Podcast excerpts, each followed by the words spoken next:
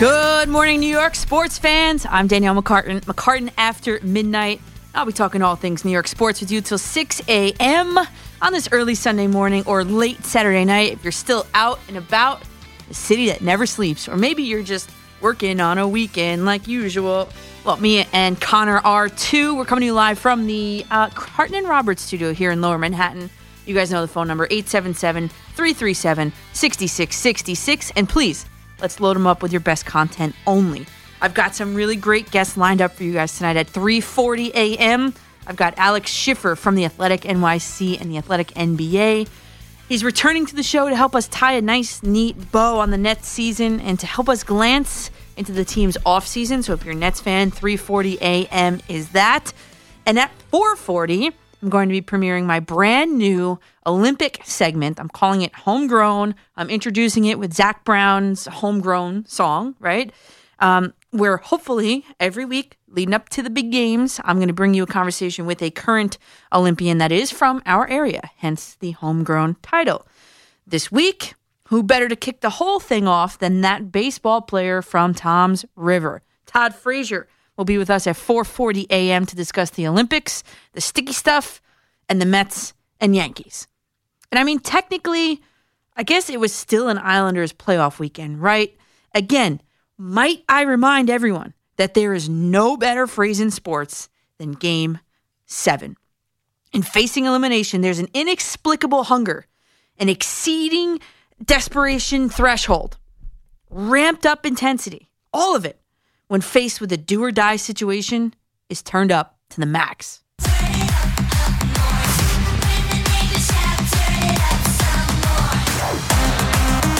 Certainly, for the underdog, the blue collar New York Islanders and their fans forcing the Tampa Bay Lightning, the defending Stanley Cup champions, into that game seven. Certainly, they turned it up. And that was the legendary Armin van Buuren, by the way.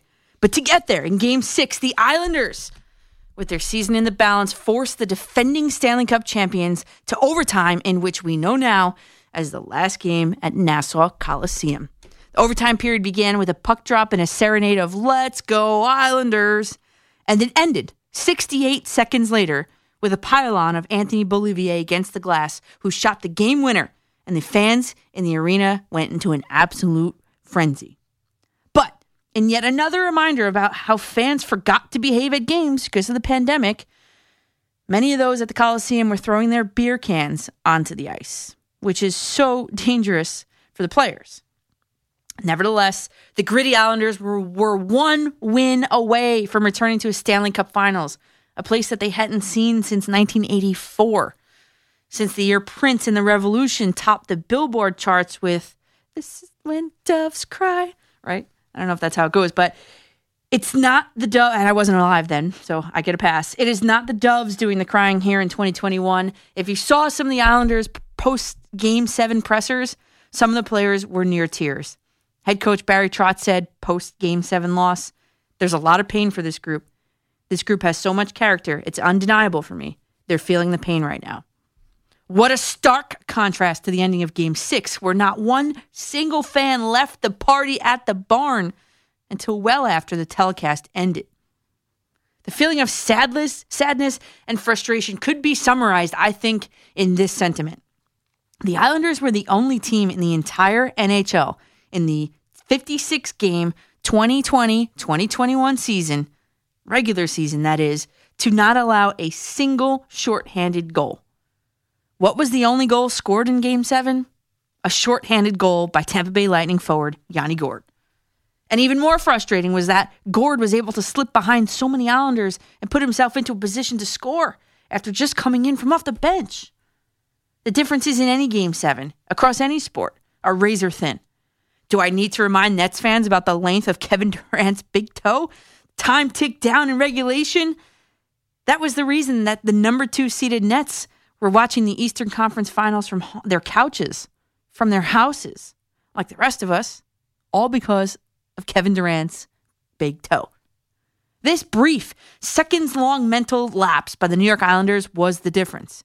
Semyon Varlamov was excellent. He saved 29 out of 30 shots and the Islanders did have chances to score. I think, besides the barrage of shots within the closing seconds, The Islanders' best chance at netting one came off of the Beauvillier redirection shortly after the Lightning had scored that one and only goal of the game. I highlighted in yellow in my notes as it happened. The puck clanged off the post. He tried to get the angle and it just didn't go in. And taking a 1 1 tie into the third period would have dictated an entirely different game plan for the Islanders. You could probably make an argument for the Barzal goal, too, that he just whiffed on. Uh, you know, near goal that he almost whiffed on. Instead, the Islanders fell to the Lightning 1 0, and Tampa Bay's Andre Vasilevskiy became the first goalie to record three shutouts and series clinching games in a single postseason. It's pretty good. Tampa Bay will be advancing to the Stanley Cup finals, and the New York Islanders will be watching at home on TV like the rest of us.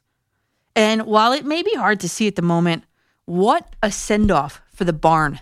Nassau Coliseum in a monumentally successful final season. The Coliseum hosted two series clinching playoff wins, the Bruins and the Penguins, and an overtime Game 6 win against the Lightning. The doors to the old barn will be closing in style, which means only one thing. It's time to christen the new UBS Arena with a unique housewarming gift a Stanley Cup. Back. Back Well, the Mets are certainly back in a New York groove. They rallied three times on Saturday evening at Citi Field to take the second game of the three game set against the Phillies in a walk off fashion. They're eight games over 500, and right now they are four and a half games ahead of the Nationals for first place in the NL East. Prior to the start of the Mets game, I tweeted, Mets big.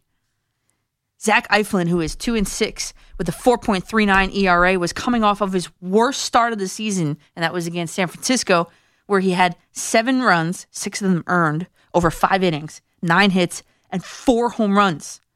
As it turns out, I was half right. The Mets won, but it wasn't big. But then again, big is a matter of perspective. Big as in tons of runs, or big as in a huge walk off win. Because if it's the latter, I guess I wasn't wrong. In the bottom of the ninth Saturday night with the bases loaded, things you always dreamt of as a kid, Michael Conforto came up as the king of Queens, scoring Billy McKinney, who had pinch hit earlier in the inning, from third base. And it was done on a sacrifice high line drive to straightaway center field.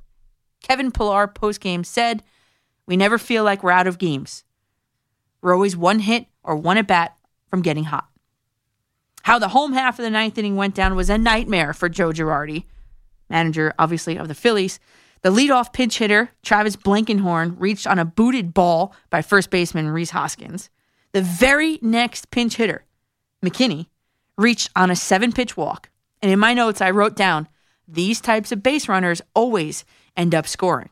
And for the Mets, they represented the tying and winning runs. Final score 4 3 Mets. And DeGrom, who is chasing history today, needed to pitch just three innings to move past R.A. Dickey on the Mets' all time consecutive scoreless inning streak.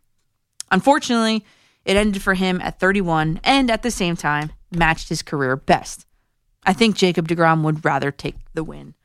After the game, he said of the Mets' comeback victory, they're locked in every pitch, every at bat, every out, and they find a way. It's been fun to be a part of. The 29,205 fans in attendance would definitely agree. Conforto on the field after his game winning hit thanked the fans and told them they make a difference in games like this and told them to keep showing up.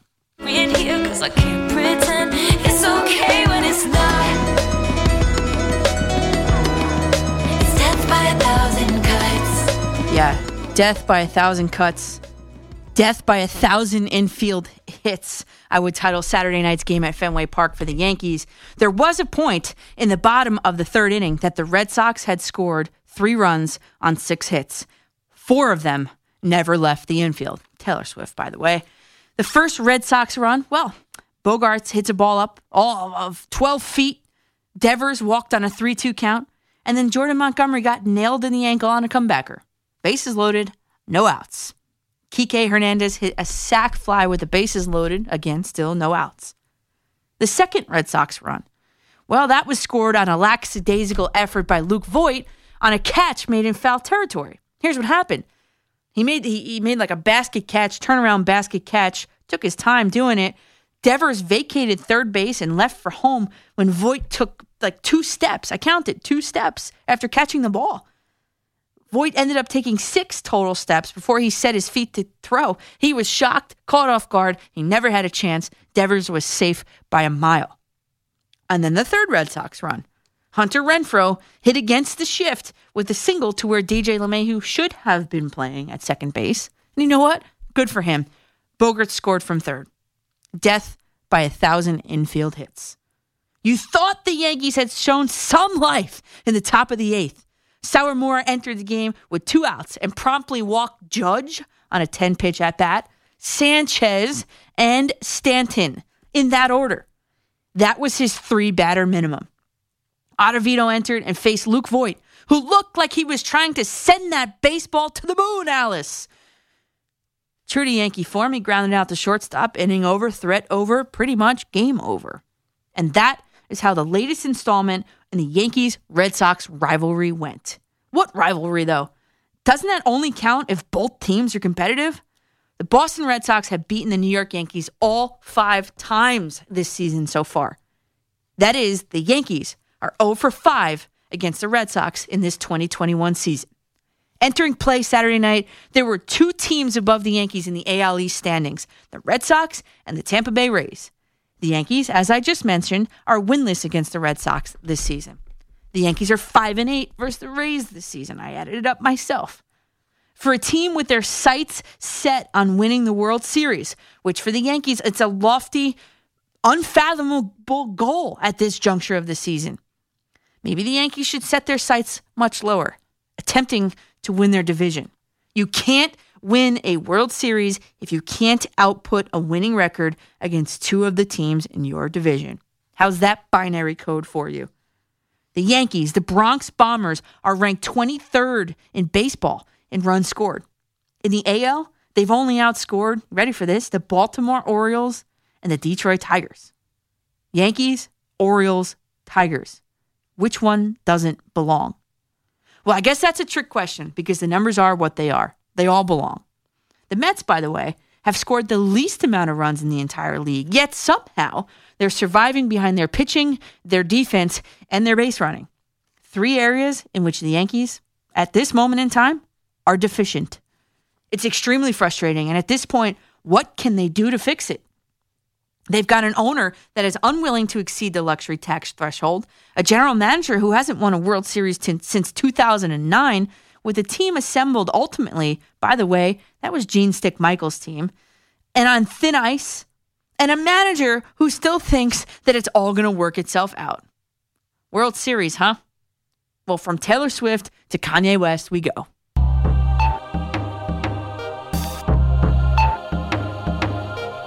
Major League Baseball has a major league problem. And yet again, yet again, Rob Manfred and his perceived ingenuity is at the center of it. Is anyone surprised? I chose this song by Kanye West, and it's called Say You Will. When I hear it, this is what I think of. The beeping is like a heart monitor, the cymbal crash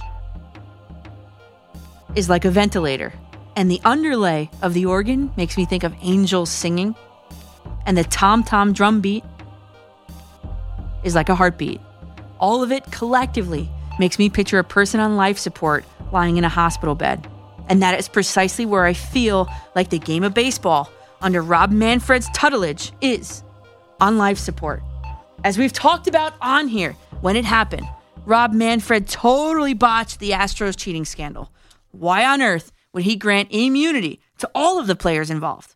All he had to do was get one or two of them to squeal, and he could have been able to uncover the same amount of information that he had been in talking with just all of them. Zero games of suspension for a team that had and still has zero remorse. But now, Rob Manfred decided to crack down and enforce a rule mid season that, to be fair, has always been on the books. But why now? Why June, the end of June? He was gathering evidence during the first few months of the season, as we talked about on here. The memo of the crackdown went out to teams in March, but I think I, I think I, thought I read that it went out to the teams last season. I think, but whatever. The problem is this: this is a humongous farce. This whole thing. Have you been paying attention to the escalation of the sticky stuff checks all week? Baseball's latest folly unfurled with an incredulous Jacob DeGrom, who immediately after it happened, I tweeted that it reminded me of a TSA checkpoint. The umps even made him undo his belt. It then escalated on the very next night to Girardi versus Scherzer on the main card. Girardi had Scherzer checked three times for sticky stuff. He didn't have any. Then the GM of the Nationals, Mike Rizzo, called Joe Girardi a con artist, telling the morning show of our sister station in, in Washington, D.C., that Girardi was just trying to mess Scherzer up. He said, What are we, idiots? Of course he was. Then Dave Dombrowski, president of baseball ops for the Phillies, said, It's totally uh, improper for Rizzo to say that, in my opinion. Joe Girardi is the furthest from a con man of anybody that I know. And then it evolved the night after that with Sergio Romo, Oakland A's, literally dropping his pants in the middle of the field for a check. How embarrassing for baseball. This is such a stain on the game of baseball. Rob Manfred's plan is pitting players against players and players against management, managers against each other, front offices against each other, as I told you it would with his memo's encouragement for teams to submit video evidence of cheating players. That's where it started. There's got to be something greater here, a bigger picture. Because with that in mind, this thought popped into my head. Is this a ploy by Rob Manfred to splinter the players in the union so that they are not as strong going into negotiations for that new CBA? Are the pitchers, and in some cases, managers and front office personnel, making this into a farce on purpose to embarrass the commissioner? Possibly, but do they need to? I mean, the comedy kind of writes itself, and it's directed by Rob, Rob Manfred, who commented that the first two days have gone very well. I understand the incident in Philadelphia was less than ideal, but that was one incident. Wow. So much to do, so little time. I've set the table for you guys. It's time to eat your 2:22 a.m. snacks. Can't wait to talk with you guys. 877-337-6666. I am Danielle McCartan after midnight on the fan in New York City. Welcome back to McCartan After Midnight here on The Fan. You know, I told you guys last week that I called the Nets overtime game. I was talking to my mom on the phone. I know you guys really don't always believe me. So when I was talking to her on the phone this past Wednesday, I caught myself saying that the Islanders Lightning game six would go into overtime. So this time, put some cash on it. $5 to be exact which you guys know is like my mostly sure dollar amount. It was at plus 290. And to the morons in my comments section criticizing my $5 bet, like, who do you think you are? Like, dollar amounts mean different things to different people, so you should really just keep your comments to yourself. But anyway, I was just thinking up until the bet that the Islanders had averaged two overtime games per series during these playoffs, and at that point, they hadn't played any. So, lo and behold, it happened. They went into overtime, and I won myself fourteen fifty plus my five dollars back. And no, I have not spent it yet. so let's go to the calls 877 337 6666 in the order that you guys called. That's how we do it here. Let's go to Chris in Long Island. Uh oh. I can't click them. You hear me? Chris, are you there? Okay, I hear you. Yes. All right. How's it going? I just wanted to make uh, just a quick comment with what the last host was talking about, just greatest as far as football, real quick. I want to talk about the Mets. Mm-hmm. Just one point of why I think you know Brady, you give it to him because Brady's like a half coach out there. You know what I mean? He he gets everyone in uh in in, in the right position. And and that's why you know he's successful no matter where he goes, in my opinion. Yeah, you know I know uh, I was listening on the way into Chris's show, and he the, the debate was, and I don't know if I want to get into it here, but uh, but the debate was this: uh, I, if tell me if I got this right, Chris. If ha- there is no other more dominant person, athlete in professional sports at the moment, and and he gave the case of Degrom. I also thought Tom Brady while I was driving on the West Side Highway, and um, the one thing I would the one, the next thought that popped into my head after what about Tom Brady was Tom Brady was bailed out by his defense a lot in the playoffs. And right. the one game he threw three interceptions, I, th- I think, off the top of my head. I mean, he wasn't dominant Tom Brady, but I know what you're saying, where he he coaches everybody up to make them play better, and that's what he expects. I get that. Right. 100, yes, hundred percent. And then as far as the Mets, yeah, I I would agree. I think um, that Degrom would be the most dominant right now. And, and I mean, I'm probably biased. Guy, I'm a Mets fan, Mhm. but just because I mean, through July, having you know now because he gave up two runs, a point six nine ERA is ridiculous.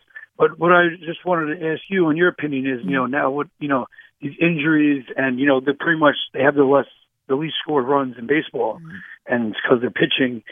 Um, you know, and then, and for the All Star break, they have no more days off, and it's almost all division besides the Yankees. And you know, it's a little concerning. You know, they're having you know the, these games are very close with their divisional uh, opponents, and without the runs, I'm just yeah, your take on what do you think they need to do before the All Star break to kind of you know make sure they they stay on top and look good for the second half of the season. Yeah, Chris, great question there. Um, I, here's what I would say. I would say, look, first of all, you're getting Brandon Nimmo back. He's rehabbing this weekend. The, the quote was, "He will rejoin the team sometime this week." That's um, he's gonna become. He's your leadoff hitter. He's your on base dude. He's your. He's a quick guy. He's your run scorer. Um, no timeline for return on Carrasco and Syndergaard's looking like September first. Um, I, I don't know if I would change much, to be honest with you. I mean, the, the Mets are finding ways to win games. Marcus Stroman will start uh, later today, Sunday. I just I don't know if I would change anything. I think the team showed you how resilient they were today. They didn't score many runs. I, I mean, but they were resilient. They scored runs when it mattered. They came from behind three times. These Mets, and so I, I don't know if I would change anything, honestly. I would welcome back the players that will be coming back. Um, and JD Davis, by the way, still no ti timetable for him to return. So, in order to just stay afloat, just keep winning games. I, I think the starting pitching needs to go deep into the bullpen. I mean, deep into the, the um, into the, the game so that the bullpen doesn't need to eat up that many innings because I think that's sometimes where the Mets find themselves in trouble. But Marcus Stroman's a workhorse. I expect nothing but big things from him. And, uh, and and to answer the question, I don't know if I would change much. I would just welcome back the players that are coming back. Let's go to Kevin in Copiague. You're up next on the fan. What's up, Danielle? What's up, Kevin? We're having a little Oh, problems here with with the uh, with the screen here, but I got you. Jeff McNeil kind of looks like uh, Bugs Bunny to me. I, I don't like I don't like the squirrel nickname anymore. What is it? Is, is two front teeth? Is that it? I just I just I love Bugs Bunny. He's like he's he's the best cartoon of all time. Well, okay. So, but um, Josh Donaldson, third base for the Mets. What do you think? What, what do you think about that? Uh, I don't know if I would like that. But the Twins are. I mean, I mean, he's 36 years old. I just think I just I, I I've been hating on J.D. Davis this whole season. Yeah, I know. if You, he- you just want to be able to prove a point here, but I, Josh Donaldson is just. I don't know if the net the, the Mets need a uh, an old washed up dude on that roster. I think they're the chemistry is great with the young guys, and I, I don't know if Donaldson's the answer. He's got power though. He definitely has power. I I know the offensive numbers are down. I just I feel like he hit some big home runs in some big spots. Yeah, you know, but if I were the Mets, though, I would with Syndergaard, the setback with, with him, the setback with Carrasco. I don't know if third base would be my my priority at the trade deadline. If I'm the Mets, I, I'm looking starting pitching, especially like a back end of the rotation guy. So what what teams are bad right now in the? uh So I, I can't really think of any pitchers on bad teams. Yeah, well, We you're, like yeah, you're looking. I mean, uh, very preliminarily, preliminarily, I'm looking at. I mean, John Means from Baltimore, German. I think you pronounce it German. Marquez, Colorado. Michael Pineda, Minnesota. Kyle Gibson, Texas. Jon Gray, Colorado. Those are the teams I'm looking to be picking from. Herman Marquez. I like that. Yeah, we'll see. I mean, I didn't really do a deep dive into the numbers, as you know me, but not not yet. But these are just some of the names that I've been percolating, and I'll look into them probably for next week. What about Seth Lugo though? Seth Lugo in the rotation. You're still you're still a no go on that. I don't like Seth Lugo in the rotation. But do you do you remember Steve Trachsel? Uh, mm, sort of. Bowler. He was from like the 2006. Maybe maybe I think he might he might have pitched in 2006. Yeah. He was just he was just like a workhorse. I just I feel like I just see a parallel between him and Seth Lugo. I just feel like he's the uh he might be the answer in the rotation. Yeah, well, listen, Seth Lugo is not a rotation dude. I I've said it from the beginning. I don't want to see Seth Lugo moved into the into the rotation. Done. That's it. Seth Lugo is a is a nice middle reliever. That's where he should stay. I, it just, you know, I just, it's just moving these guys from, you know, starter to reliever to, you know, closer. I, the, what comes to mind is Joba Chamberlain, how the Yankees sort of kind of ruined him, actually. Keep him in one spot. It's not the same preparation. It's not the same mentality. It's a completely different, although it's pitching, it's a different position, really, when you're a starting pitcher versus a reliever versus whatever your role is in, in, in, in you know, the pitching, you know, whatever, depth chart. It's just, um, I, I don't want to see Seth Lugo be a starting pitcher. That's it. Uh, let's go. I don't know if this is, this is still not working. Let's go, John in Long Beach Island. John, you're up on the fan. Hey Danielle, how are you? I'm great. How are you? I'm great. I'm great. I tried a couple weeks ago, couldn't get in, but I said let me let me give it some effort, and here I am. Ah, so. here you are. Welcome to the show. first time, first time call, a long time listener. Oh, thank you. Many radio shows over my years. Um, so uh, I'm uh, pretty excited to be talking to you tonight. Um, Me too. Let's do it. What do you want to talk about? Yeah, talking about the Yankees. I just yeah, they're just like unwatchable to me. I I Agreed. I've been watching for a very long time, and there was always some excitement. But mm-hmm. when the run comes up against them, I just feel like we're, we're lost. We're losing something. We need to uh, make some changes. And my question to you is, what kind of changes would you make at this point in time? I know, and and John, that's a great question. It is the the million dollar question what changes would you make to the Yankees right now? Um, first of all, I, I agree with the unwatchable part because it's just, I'm thinking, I, my mind just flashed to the, the last at bat. Aaron Judge steps to the plate, two outs, Gardner's on second, DJ LeMay, who's on first, falls behind 0 2, and you're like, okay, I've seen this story before. I've read this story before strikeout swinging. In fact, you have seen the story before. Bases loaded, they can't get a hit. It's like it's it's ridiculous. It's it's unwatchable, right? And so, what do you do to fix the problem? I don't I, I don't know if the answer is going to come mid-season. Honestly, I think this is going to be a long-term thing because of Oh man, this, this there's so many layers to this. Firing Aaron Boone is not going to do anything. Firing Brian Cashman midseason is not going to do anything. Um, Marcus Thames, I'm surprised that guy still has a job. But you know what it is? It's the entire philosophy brought forth by all three of those guys and higher. It's this the, the roster that they put out on the field with their analytics is not a roster that is built to win especially in a in a in a postseason with these strikeout or or all or nothing guys. We've talked about it pretty much every single week on here, but it's not going to fix itself. You've got Giancarlo Stanton on a long term deal. You've got um, just these guys that are just clogging up the payroll, and you've got an owner that is just not going to budge seemingly on a luxury tax, uh, the, the the next threshold up on the luxury tax that's evidenced by the sort of bargain shopping that Brian Cashman was doing, picking Corey Kluber. I thought I thought Corey Kluber. I told you guys he was going to be a great addition. He was until he got hurt. So I, I have two solutions here for the Yankees. First, at the trade deadline, you have to go out and get a top notch starting pitcher, exceed the luxury tax. Simple as that. Scherzer, Berrios from Minnesota.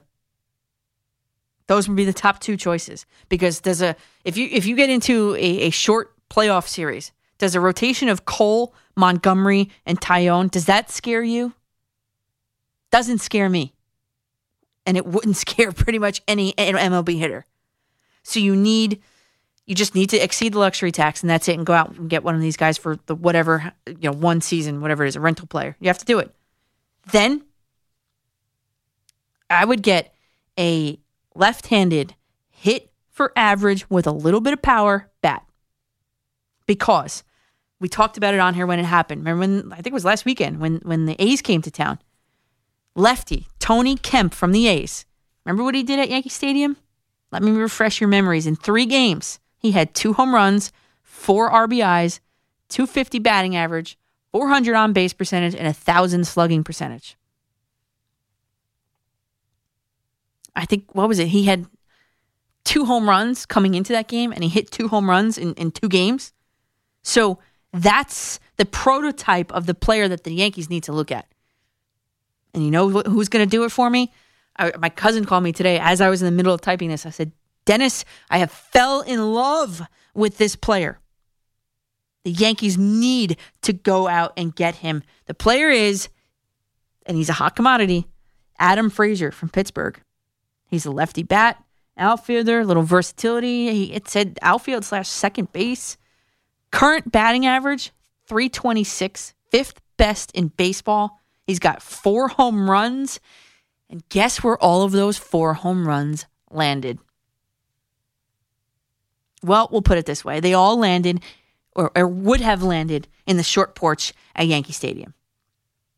He's got a double and a triple based on the, uh, the, the spray chart, might have been out at the Yankee Stadium in right field as well. He's second in doubles, only behind Nick, Nick Castellanos, Castellanos, Cincinnati. He's in the 98th percentile of strikeout rate.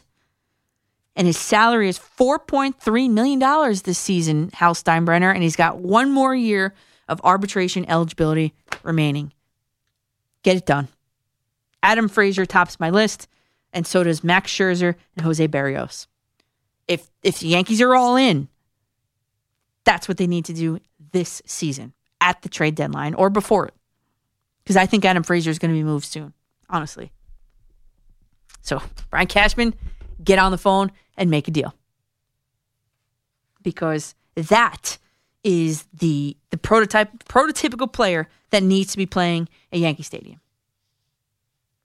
And you guys, it's official. Pete Alonso is heading back to the T-Mobile Home Run Derby next month. Since his rookie season, nobody has hit more home runs than him, 80. He's got three home runs in six games in that stadium, Coors Field. He's tied for fourth, or that is tied for fourth most of any stadium for him, not counting Citi Field. So why wouldn't he? It's a no brainer, right? Well, I'll tell you why he shouldn't do it coming up. Welcome back to McCartan after midnight here on the fan. You know, it's a really it's a really cool personal accolade, especially for a young, excitable, exciting guy to watch like Pete Alonso. And um, we're talking about Pete Alonso competing in the home run derby. And if I were his coach, I would recommend against him participating in that home run derby. And here's why. My overall view is that to participate in and win a home run derby, you have to alter your swing. First of all, the pitcher lobs the baseballs at you, so naturally you're going to have to adapt your swing to fit the timing of it. There's more of a focus on bat speed, launch angle, and thus it, it creates an uppercut in your swing that does and will carry back over to the regular season. Let me prove it to you. I looked at the past couple of winners. Just so happens that three of the four past home run kings currently play baseball right here in New York. So let's work most recent backwards. Pete Alonso, 2019 home run derby champion. Before the All Star game, Let's just look at slugging percentages because across the board, here's a spoiler alert across the board, all of the home runs were down after the All Star game for all of the players. But slugging percentage, Pete Alonso's went down by over 100 points before and after last uh, last year's All Star game, home run derby. I mean, 2019's, I'm sorry. Aaron Judge, 2017 home run derby champion. Before the All Star game, he was had a slugging percentage of 691. After it, 548. Giancarlo Stanton, 2016 home run derby champion. 495 slugging percentage. Then it went down to 478. Not a big drop off, but still. Case in point. My recommendation for all players is this. If your team is poised to, or even has aspirations of playing postseason baseball, do not participate in the home run derby. You're likely the most explosive hitter on your team, and your team will need you to perform at your pre All Star self not the inevitable drop off you're going to experience post All Star. Pete Alonso, are you listening? And I know you guys are. I have moved chairs from my, my typical chair on the right side. I am now sitting in, uh, in, in Craig's chair here on the left side because the screen isn't working on the other side. So I just moved all my stuff, and now this should work. 877 337 6666 is the phone number. And Connor, he's just so calm. You are the, the calmest person. I was a little bit panicking because nothing was working. The, the screen is frozen. And I was just talking about, well, bad mouthing a little bit the computer system because uh, it's a whole long story. But anyway, so this is uh this is what I get for doing that. So uh I, have moved. Let's see if this works. 877-337-6666 is the phone number. Paul in Floral Park, you're up on the fan. Are you there, Paul? Yes, yes I'm here. We got it. We got it. Yay! Yay! How are you, Danielle? I'm good. How are you? Second part. Good, good, good. Business as usual. Yeah. yeah, I know. Yeah. Right, right. Yeah, so we just uh, we just got to move forward uh, to get ready for next season with the Islanders. Yeah, yeah, it was a good run. Yeah, it was a good run. It, it almost makes me think of like what would have been if Anders Lee was part of this team. I, I listened to Trotz after uh-huh. after it after the loss, and it doesn't seem like there's going to be much overturn in the roster. So we'll see what happens. I think they'll be back yeah. next year. Oh yeah, yeah. Most of the the players. I mean, uh, Casey Cizikas, he's he's uh, going to be a free agent. Michael Dal Colle and um, Ilya Sorokin, he's unrestricted. So, mm-hmm. but I think they'll bring them back most probably. Yeah, well, yeah. I mean, we'll see. I, I, mean, Varlamov was excellent, excellent in Game Seven. So, yeah, maybe they're just yeah. going to go with him full time from now, and they don't need like a like a one A and a one B goalie, you know. So we'll see. We'll right. see what happens, but. Um, right. I, I, think there. I think Barry Trotz is one of the best coaches in our area, and and for him, absolutely. I mean, the thing is with that team, it's just you know what they need. They just need like a, like a star. You know, like I, I look at like uh, Kucherov. Like I look at I don't yeah. know. You know, I just they just need a star. They play together great, but they need right. that one guy. Yep, true sniper, like a sniper. Yeah. yeah. Yes. Yes. Right. Right. Alrighty. No Yankees. Yeah, Clint Frazier. Yeah. No, huh? no Yankee point tonight. You usually do both. Oh. Yeah, Clint, uh, Clint Frazier to keep him on the bench. Oh, yeah, know. Seems like every time I uh, I turn around and, I, and I'm watching him, he he'll hit a ground ball to third or pop up uh, to the catcher. Yeah. He's, yeah. He's better off in the minor leagues. Yeah. Yeah, yeah Paul. And, thanks for that. Uh, and you know, you guys know I've been singing Clint Frazier's praises for a long time here. Um, I I said that he needs to get regular playing time, you know, this and that and, and all that. I've been really singing his praises, hoping for for him to turn it around because you saw what he could do right? You saw it. There were flashes of it. There still are flashes of it. It's just it's just not working out. Which is why Adam Frazier, Frazier in, Frazier out. That's that's the kind of deal I would do. You know, but I'm trying to find it in my notes here, but he uh, he, he got a little feedback. Is that this is from this microphone? Yeah, I thought it was just in the headphones. All right, I'm trying not to move the mic. This this has been a challenge here tonight, everybody. Um, but uh, here it is. Top of the second, bases loaded in Friday night's game. Torres struck out looking, out one. Andujar struck out looking, out two. Clint Frazier full count drew a walk. That was a seven pitch at bat. So he does good things in good situations, and then he doesn't. So I, I would be okay with the Yankees uh, shipping him out at this point, and I know I've been singing his praises all throughout. I think this is a guy like Adam Ottavino that could and probably will benefit from a change of scenery. Let's go to Tom in North Brunswick. You're up next on the fan. Uh, how's it going, Danielle? Good. How are you, Tom? I'm doing good. You know, I, you know, uh, I used to. I've been calling the station for quite a long time, and I used to bring up stats and everything. And but lately I've been uh, not doing that, and you you inspire me. You, I, it sounds like you baseball is your number one sport. Yeah, I mean, I would say so. Yeah, baseball, football, it's, yeah, it's close. Too. Yeah. Yeah, I love baseball. I love the I, I love the sound of the bat hitting the ball. I love yeah. the field. It's just everything is beautiful. It's not boring to me. So, but uh, um, but even now, still like this is a little bit boring to me. As much as I love it, with watching these yeah. guys striking out, it's like, dude, come well, yeah. on. Yeah. Yeah, yeah, I know that that's that is getting boring to me too. But I mean, just the whole baseball is such a great it, who you know the invention of baseball is just was beautiful. Yeah. what was it, Abner Doubleday or something? Way back in a long, long time ago. you know, I if I, I was I, I write down all the scores and you know I keep uh, on on the Mets. I did this when I was on hold, so Yeah. I'm not sure if it's good. But the Mets apparently it's either there are 48 games or 47 because I did it real quick. Mhm. They, the Mets have allowed three or less runs. I don't know what their record is because I didn't do it, but it's probably almost unbeatable. I mean, that is they're, the, what's carrying. It's not because they're in the National League East. It's you know, it's because their pitching is outstanding. Yes. It's the best in baseball. Yes. They've only allowed 239 runs. Yep. I know they played a couple of less games, but I mean, there's teams that are allowed like double that, or you know. Now they've only scored 260 runs, but I think that's going to change. Yeah. And Conforto, I mm-hmm. mean Conforto, I love him. You know, and it's he's big in this lineup. You know what I mean? Michael Conforto. My dad and I always argue about Michael Conforto. He said he's uh, he's he's never clutch. Blah blah. Every single time that Michael Conforto comes up clutch, t- Saturday night's game being one of them, I always send my dad a text, and he never answers them. yeah. Yep. Yeah. You know what? If you look, if you look at his career, he's, he's get, he gets better every year too. Yeah, and, You and know, you know yeah, and obviously he's due for a big payday, and and um, you know, I just I'm not sure that it's going to be in New York. Honestly, I don't know if I I see him playing uh, next year. Well, we'll we'll see. I'll miss him if he leaves. I mean, I don't. You know, this clutch stuff. Yeah. For some people, I mean, I'm not talking about your father, but some people take a little too far on the fan. Yeah. I mean, all I know is he drives in 90 plus runs, he's, and he hits 30 something home runs, and and uh, you know, just because people thought he was going to be a 330 hitter.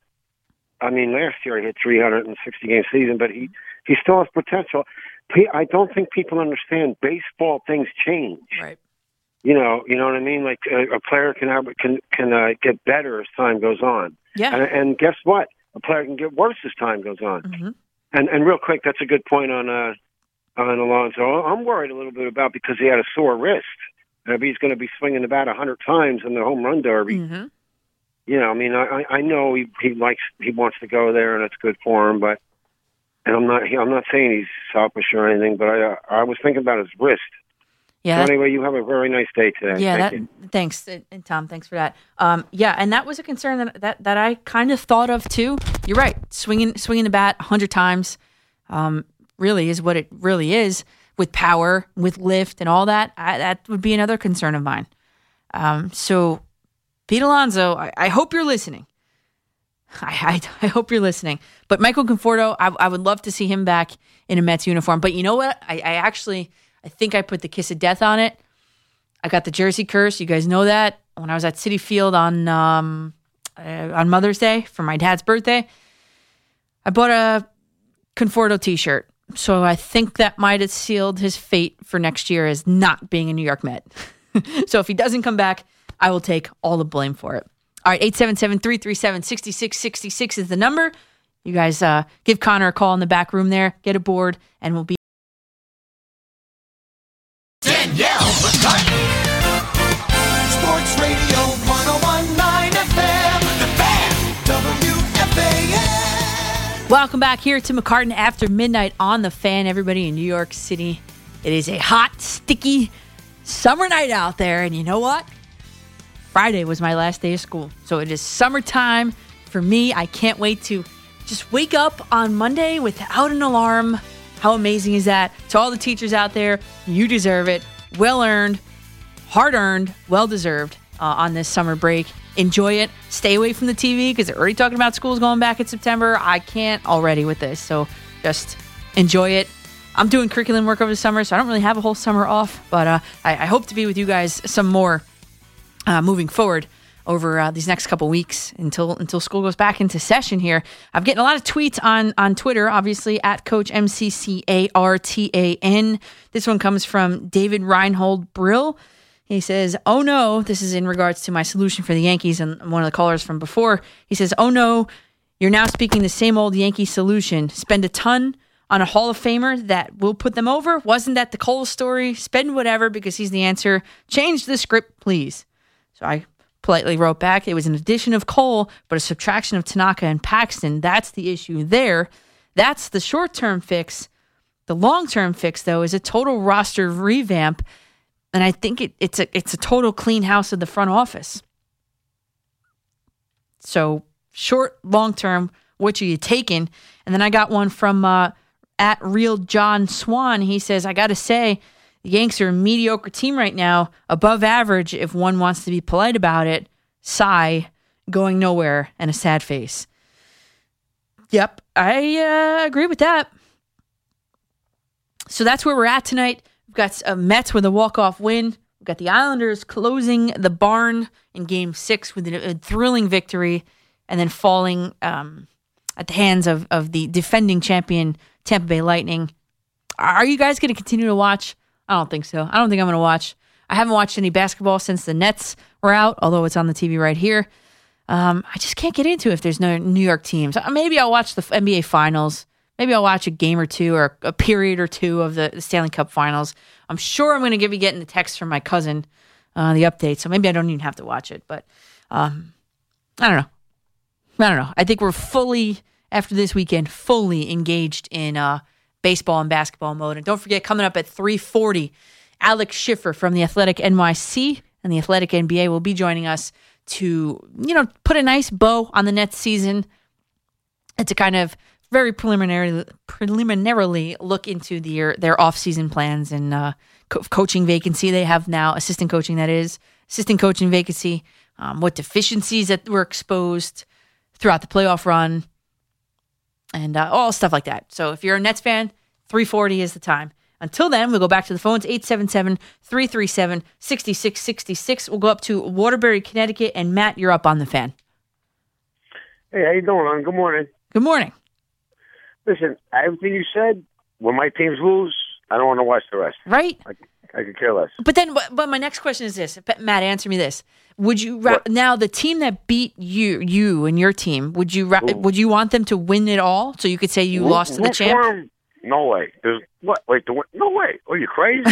Come on, not on. But- you Italian, though. You're not Italian. Hey, what's the matter with you? My grandmother, she's downstairs, right? Uh, Yeah. You know, you know, let her sleep, right? So she's like, the only thing, she's like, Sanchez, I don't. She doesn't understand. I said, listen, this kid, he had a hot streak, right? And Mm-hmm. Evan, you know, no milk bats. Take his my phone, my, my own. You know, this kid, leave it. You know, I love Evan. He's a nice kid. Believe me, he is. I guess. You know, back page and whatever. Who cares? Okay. She goes like this. You know what? Have him get Sanchez out, and I want the Posada back. I love Posada. Posada. No, the reason why I tell you why, and uh, and I'm with- I'm with her on this one because you know what? he's an old school guy, no gloves, no nothing, barehanded. He's a tough sob, right? Mhm. And uh, Girardi, uh, the reason why they got rid of Girardi, I think, was because of Sanchez. Yes. because Girardi's tough on catchers because he's a catcher. Right. He's a Italian kid, you know, whatever. Yep. And uh, him deciding to get along. Anyways, while he's still hot, sell him. Get rid of him. Let's get some new guys. Uh, I don't care what you got to do, but like you said, they said mediocre. You know, and my grandmother, she's 90 years old. She's from the old country. Mhm. She came around a boat. You know Yeah. what I mean? Yeah, She knows good from bad. And the thing is, like, to me, I love Girardi, but he's over there with the, you know, let him do his thing. You know, I love him. He, he got the hot temper. You know, I wish he was the Mets coach, but we'll forget about that story. But Yes. Sanchez, I want your opinion. Do you think he's just a hot commodity for a minute and let's sell him, or keep him? Because I don't. I think he's got a bad attitude. I see sometimes off camera, and I heard the, the John Sterling thing. Like, you know, it's not his fault. You know, they should, like Evan said, you know, you got to be back in the stadium. Another thing is, uh, you think he's just like a hot commodity, or is it just like um, sell him or just keep him? Like uh, even uh, what do you call it? Uh, uh, our buddy there, what's his name? Uh, with Maggie and uh, Moose. And, and Moose. Moose. Moose said, "Hang on to him." Maggie's like, "I would get rid of him." So I'm with the get rid of him part. Yeah. Not that he's a bad. I think he's um. Know, I've seen a few bullies bullies in my life, and I think he's like a bully in a in a and uh, you know, he's the catcher, and he don't even speak English. He's just kind of like. All right, hey, all right. what? Basta, basta. No, no, not that, not that part. But the point is, like, uh, he's kind of like a bully. Yeah, well, okay, Matt. Grazie e basta on that part. But uh, th- listen, this is a, a Gary Sanchez conundrum here, everybody. What do you do with Gary Sanchez? It's a great question. It's a fair question. It's a question that I posed to Brian Hoch um, last week. I guess he was on with us. I am in the camp of unload him. for me, he hasn't performed well enough for long enough to be a, a staple on this team. Not to mention the fact that he is one of those guys that is movable, that is one of those guys that's all or nothing, uh, home run or strikeout, but and he's movable. I, Giancarlo Stanton is not going anywhere. So how many more of him do we need in this roster, in this lineup? Gary Sanchez, they can they, the, the Yankees could kind of kill two birds with one stone. Ship off Sanchez, get something really good, only really good in return, like excellent package in return for him. I'm not going to conjecture what that is. I mean, we're not there yet, but I am, I would be picking up the phone if people were calling me about Gary Sanchez. Now, the other part of the other shoe on this is okay, well, then who's your, who's your catcher? Kyle Higashioka, could he catch every day? Potentially. I'd, I'd have to see it. Um, you know, a guy like Gerrit Cole only wants him behind the plate. And something that people don't talk about, which I brought up, which no one seems to caught on, catch on just yet. Did you notice Corey Kluber in his two or three starts leading up to his no hitter? You know who his catcher was? Kyle Higashioka. You know who caught that game? Kyle Higashioka. So if two of your your one number one starter and your number two starter when he comes back, obviously want and prefer to pitch to Kyle Higashioka, that kind of makes the point for me right there, doesn't it? But then they're going to need to get some just a defensive catcher just to play on the off days. So that's kind of where they're at with that. Could they do it? Sure. Yes. And I think in the long term, at first, people, Gary Sanchez lovers, call me up. I mean, I'm sure you're going to.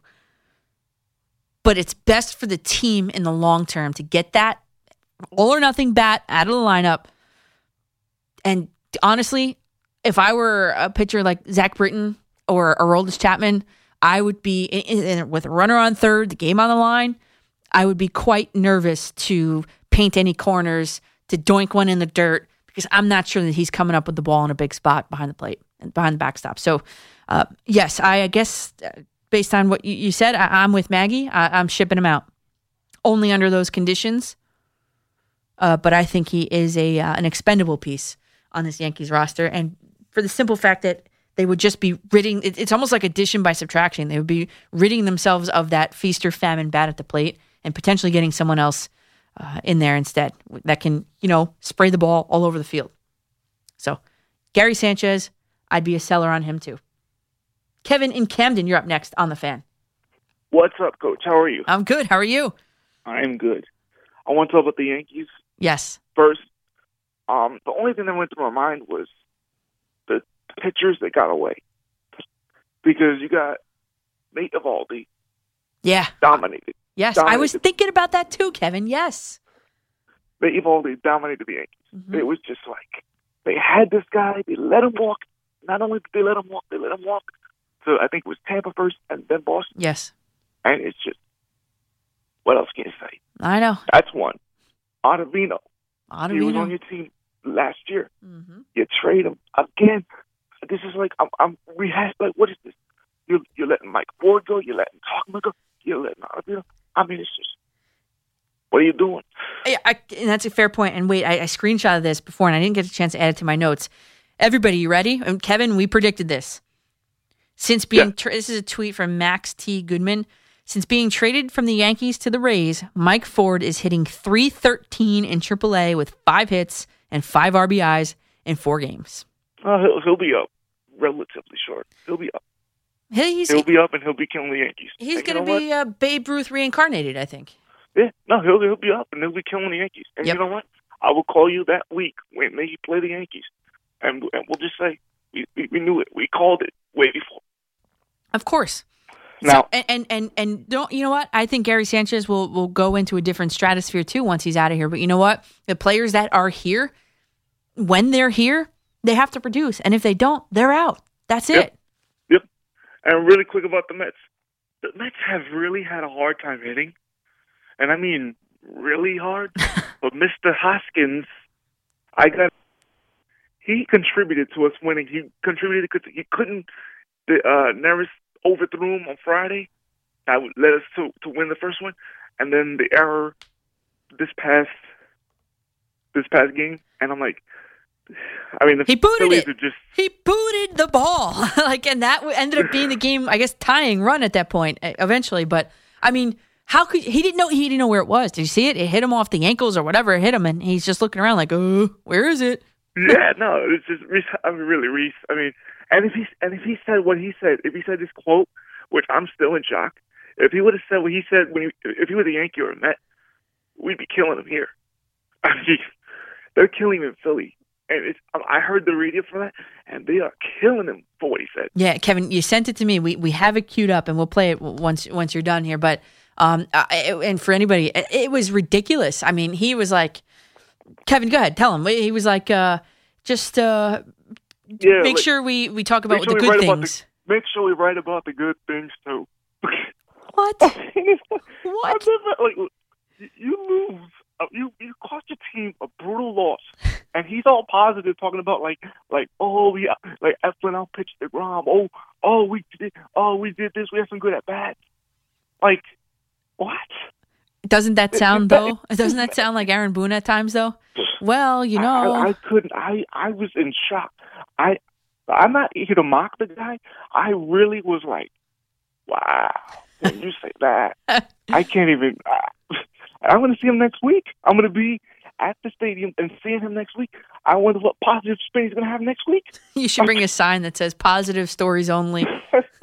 yeah, just might. You you might have inspired me to do something there. Look at that. Goodness, I, I, still can't believe it. I, I as far as the um the Mets and Yankees, I'm I'm hoping that, that well the Yankees need to wake up first off, and the Mets just please continue to win. Even if, if please just start hitting, boys, because I mean this is just it's almost at. I mean, Seaver's record should not have been tied. I'm still peeled about that. the Mets need to wake up too. They're off this stuff. So Yeah. just Well, the, quick, the yeah. pitching has been carrying them, so Yep. And really quick, I know I didn't bring this up, but Chauncey Billups, no offense, but Becky Hammon should be the, the coach. I'm Mm. sorry. Well, you know what? And I and I and thanks, Kevin, for the call. I'm I'm. I'm always a, a really big proponent of, especially of Becky Hammon. But you know what? Maybe she's the one who turned it down. We don't know what happened behind the uh, the the uh, the closed doors there. So maybe she's got a better opportunity somewhere else. We'll see. We'll see what happens. But Becky Hammon for head coach, I, I want to put that on a T-shirt. Um, let's cue up that audio for Rhys Hoskins. So you guys got to hear this if you missed it. I got to catch the ball. I got to make the play. Um, if you're going to write about that, obviously write about it, but don't forget to write about the great things today. Eflin outdueled DeGrom um, in maybe the biggest game of the year, right? A game that we knew that we had to win. Um, we had great, great at bats off the ground. I don't know what, how many strikeouts he ended up, but I'm going to guess it was a season low. Um, you know, we had the lead going into uh, the late innings again on the road in a pretty hostile environment today. So just don't forget to write about the really good things too. if any New York Met or New York Yankee said that, I would kill them. And as Kevin said, the Philly host, whoever was on, I didn't see who it was, was killing Rhys Hoskins. To suggest that Eflin outdueled DeGrom is, is laughable, quite honestly. And he did make a good point. One point was DeGrom had his least amount of strikeouts that he has you know, pitched this entire season, which is true, five. But when I look at the stats between the Philadelphia starting pitcher and the New York starting pitcher in that game, there is no competition between the two of them. There really isn't. Of course, okay, I'm looking at it. Let's compare them. Eflin pitched six innings, so did DeGrom. Eflin gave up five hits, DeGrom gave up three. Uh, earned runs, DeGrom had two, Eflin had one one walk each, and one more strikeout for DeGrom. To suggest that he dominated Jacob DeGrom or that lineup dominated Jacob DeGrom, it's just laughable. Just it's just ridiculous. Like Rhys Hoskins, you are a moron. You are the moron of the day to write about the good things. Are you kidding me? You booted a ball and you lost the game in a, in a walk-off fashion versus a division rival, the first place New York Mets and you want the writers to and the hosts on the radio shows to talk about the good things that happen, the good things that happen. Okay, how about the fact that you were 0 for 3 at the plate with the strikeout? I mean, and So you didn't co- uh, contribute offensively to the game, and in and when it mattered, when it counted, you didn't contribute defensively to the game either. So Rhys Hoskins, dude, what the heck are you talking about, man? I mean, really? You want to talk about the how the team left was one for eight with runners in scoring position, five runners left on base. Come on, it's just come on, laughable. So Rhys Hoskins, you are the joke of the day. I mean, uh, you do wear my favorite number, seventeen. I'll give you that. But um, man, what a joke you are. So after the um, the Yankee rain out on May 26th, I was finally able to exchange my tickets, as you guys know, and of course, I picked what was going to look like uh, it was going to be yet another rainout this past week. And let me tell you all about my first time back to Yankee Stadium since October 18, 2019, when the Yankees beat Verlander and the Astros in the ALCS. Coming right up. Welcome back to McCartan in the morning, I guess we can say now. McCartan after midnight here on the fan. The host that ripped John, uh, Rhys Hoskins, Kevin sent it to me, was uh, John Johnson from our sister station down there, WIP in Philadelphia. And I was just kind of looking through his timeline, and uh, he retweeted a tweet that, that someone sent to him that said, What a Chuck E. Cheese response from Rhys. No one cared how good the food was on the Titanic. oh, Rhys Hoskins, you want a participation trophy, my dude? Come on, man. So, all day this past Tuesday, it was raining. And not just like regular rain, like we're talking downpour rain all day. But me and my friend, we decided to take a chance. We drove into the Bronx, still pouring. We parked on the top deck of the parking garage, still pouring. And then we walked to Billy's, a little less rain. The Yankees tweeted, and I think it was at like 6:41 p.m. that night, that the game was expected to start on time, 7:05. Me and my friend were like, "No way." We were convinced that game was not starting on time. So we waited in the torrential downpour in the, in the parking garage. We waited it out, and we, we went to Billy's. As it turns out, we missed the first inning in getting into the stadium from Billy's through the gate to the seats. You know the deal. I say this because this was my first time sitting in the right field bleachers. And I totally missed being a part of the roll call. So that was a little disappointing for me. We were just convinced it wasn't going to start on time. I mean, did you see it outside on Tuesday?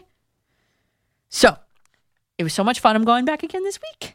So Wednesday, when the Angels come to town, I will be at Yankee Stadium. And like I did last week, I'll update you on our whereabouts before the game starts if you guys want to come and say hi.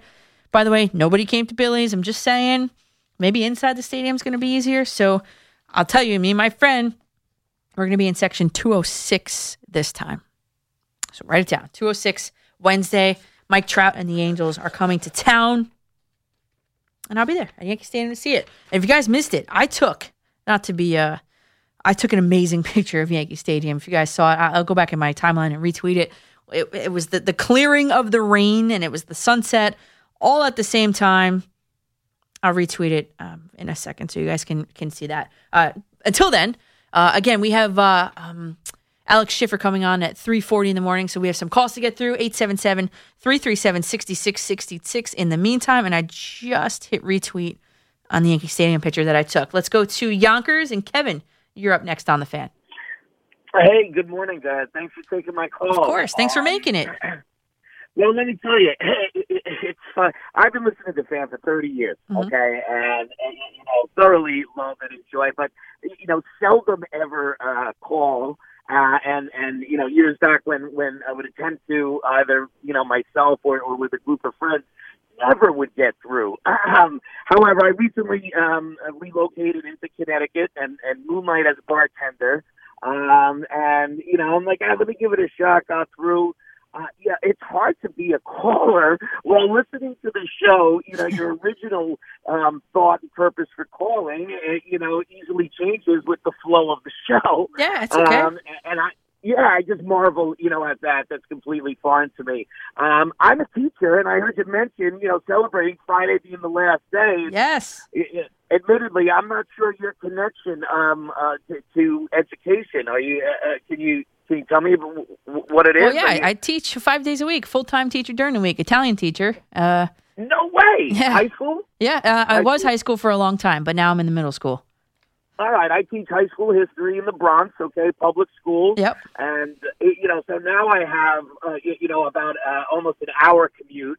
Um, and of course, uh, you know, I like to occupy it. Um, I'm always entertained, you know, with the with the fans. Some callers are great, and some callers are awful, and sometimes the callers that are awful are are great, you know, for the wrong reasons, for entertainment purposes. But um, I yeah, I, I, I love what uh, I love what goes on, and um, while you're new to me, um, I, I am uh, thoroughly entertained uh, and enjoy it. At any rate, I have not stopped smiling since yesterday. Uh, I I uh, unset my alarm as I mentioned earlier. Is that the best feeling ever? 15 a.m. alarm. I'm like, turn that off. I don't have to wake up, and man, is it? Uh, you know, it's just such a wonderful feeling. All right, so Um, give me any a rate- Yankees point. What do you got for me? all right, Gary Sanchez, as I hear you talking. Yeah. Okay. I am 100% on board uh, with you and what you said Maggie's position was, and I'll tell you why. Um, while I absolutely um, respect and acknowledge the fact that, you know, he, he is hot as hell and, you know, on a tear right now, and, you know, this is a demonstration of what he can do, which is why we should sell. Mm-hmm. We should not forget how awful he is defensively. Mm-hmm. Okay, and and and and and with that, you know, with being awful, uh, I recognize all the work that they've put in, uh, you know, with him to improve. Uh, dropping down to one knee to try to, you know, frame that that low strike uh, zone. When he drops down to a knee, he has no lateral movement. Correct. Okay, pitchers don't like or trust throwing to him. I don't know why that's not um, understood, you know, by the masses, you know, more. Right. Um, and frankly, he's lazy. He's downright lazy. And I don't want lazy. I really, really don't. I mean, it, it's insulting. It's insulting to the game that I love, and you know, and played my whole life, uh, you know, and enjoy watching. And that's not going to change. That's a character, okay? And he's doing great now. Listen, let's move him. Okay, Yeah. now Higashios, uh, uh, Higgy, um, he can't hit well enough, but but but quite frankly, this team and the way in which it's built to be able to support a catcher, weak hitting, you know, that is strong defensively. If Mhm. everybody does their role and part as they should, we should be able to sustain that. Yeah. Okay, I mean, agree. and you know, and and the fact that it's not, you know, uh, the, the fact that it's exposed, you know, or blown up more so right now. Listen, that's a demonstration of Cashman bad job signing a guy like Stanton to a contract. The guy can't even play defense. Mm-hmm. I mean, that, that- y- y- you know, this is Sanchez might have a, might have a shot at staying with us to just hit if Stanton can free play the field. I, I, I, you know what I mean? Then it might be a possibility, but Right. at the current rate at which you know the current state of affairs at which it is, uh, I can't and won't forget that he is lazy and he is awful defensively, and that's not going to change.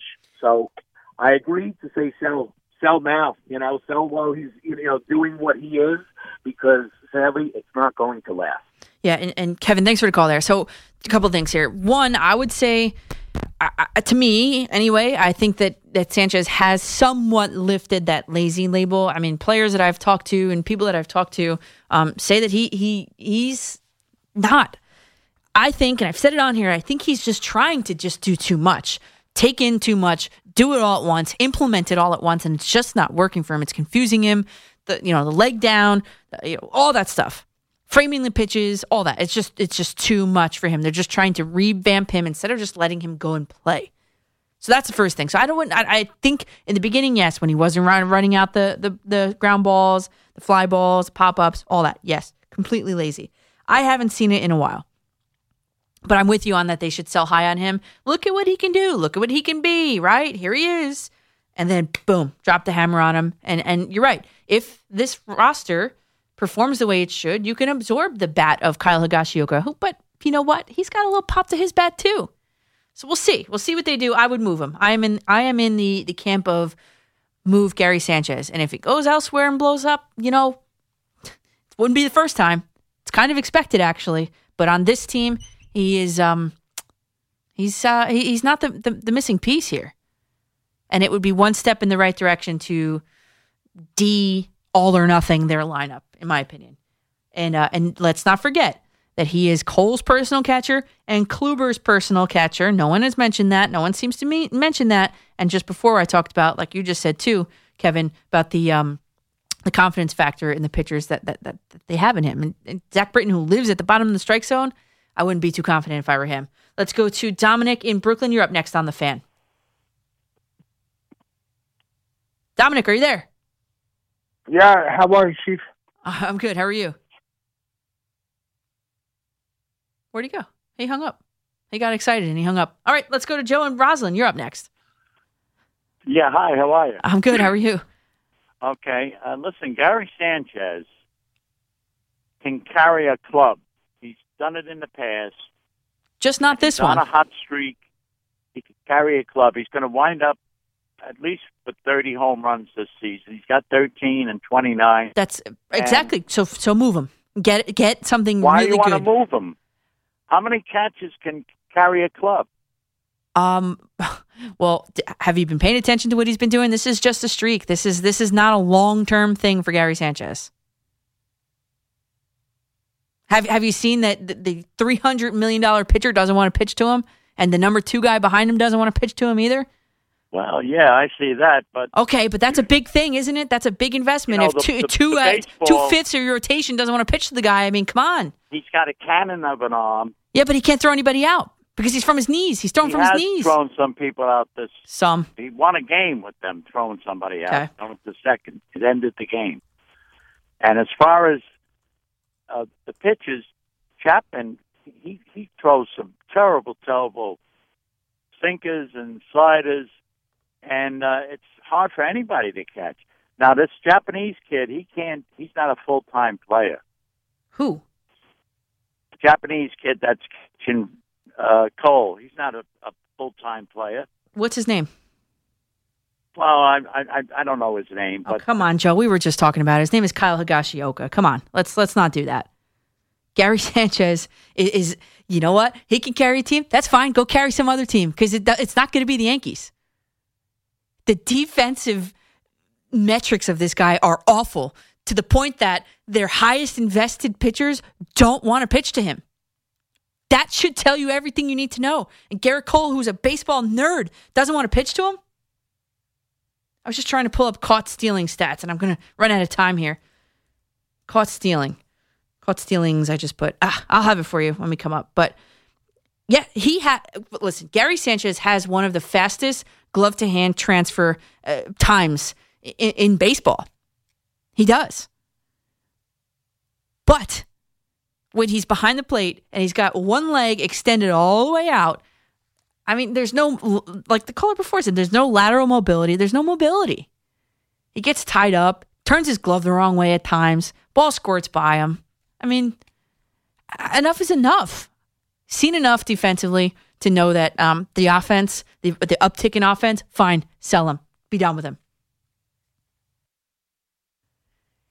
And up next, we've got Alex Schiffer from the uh, the Athletic uh, NBA and the Athletic NYC to put a bow on the uh, on the Nets season. So coming right up, Alex Schiffer on the fan. No sleep till. Joining us now here on the fan is Alex Schiffer, returning guest, Brooklyn Nets beat reporter, the Athletic NYC and the Athletic NBA. Alex, welcome back to the show.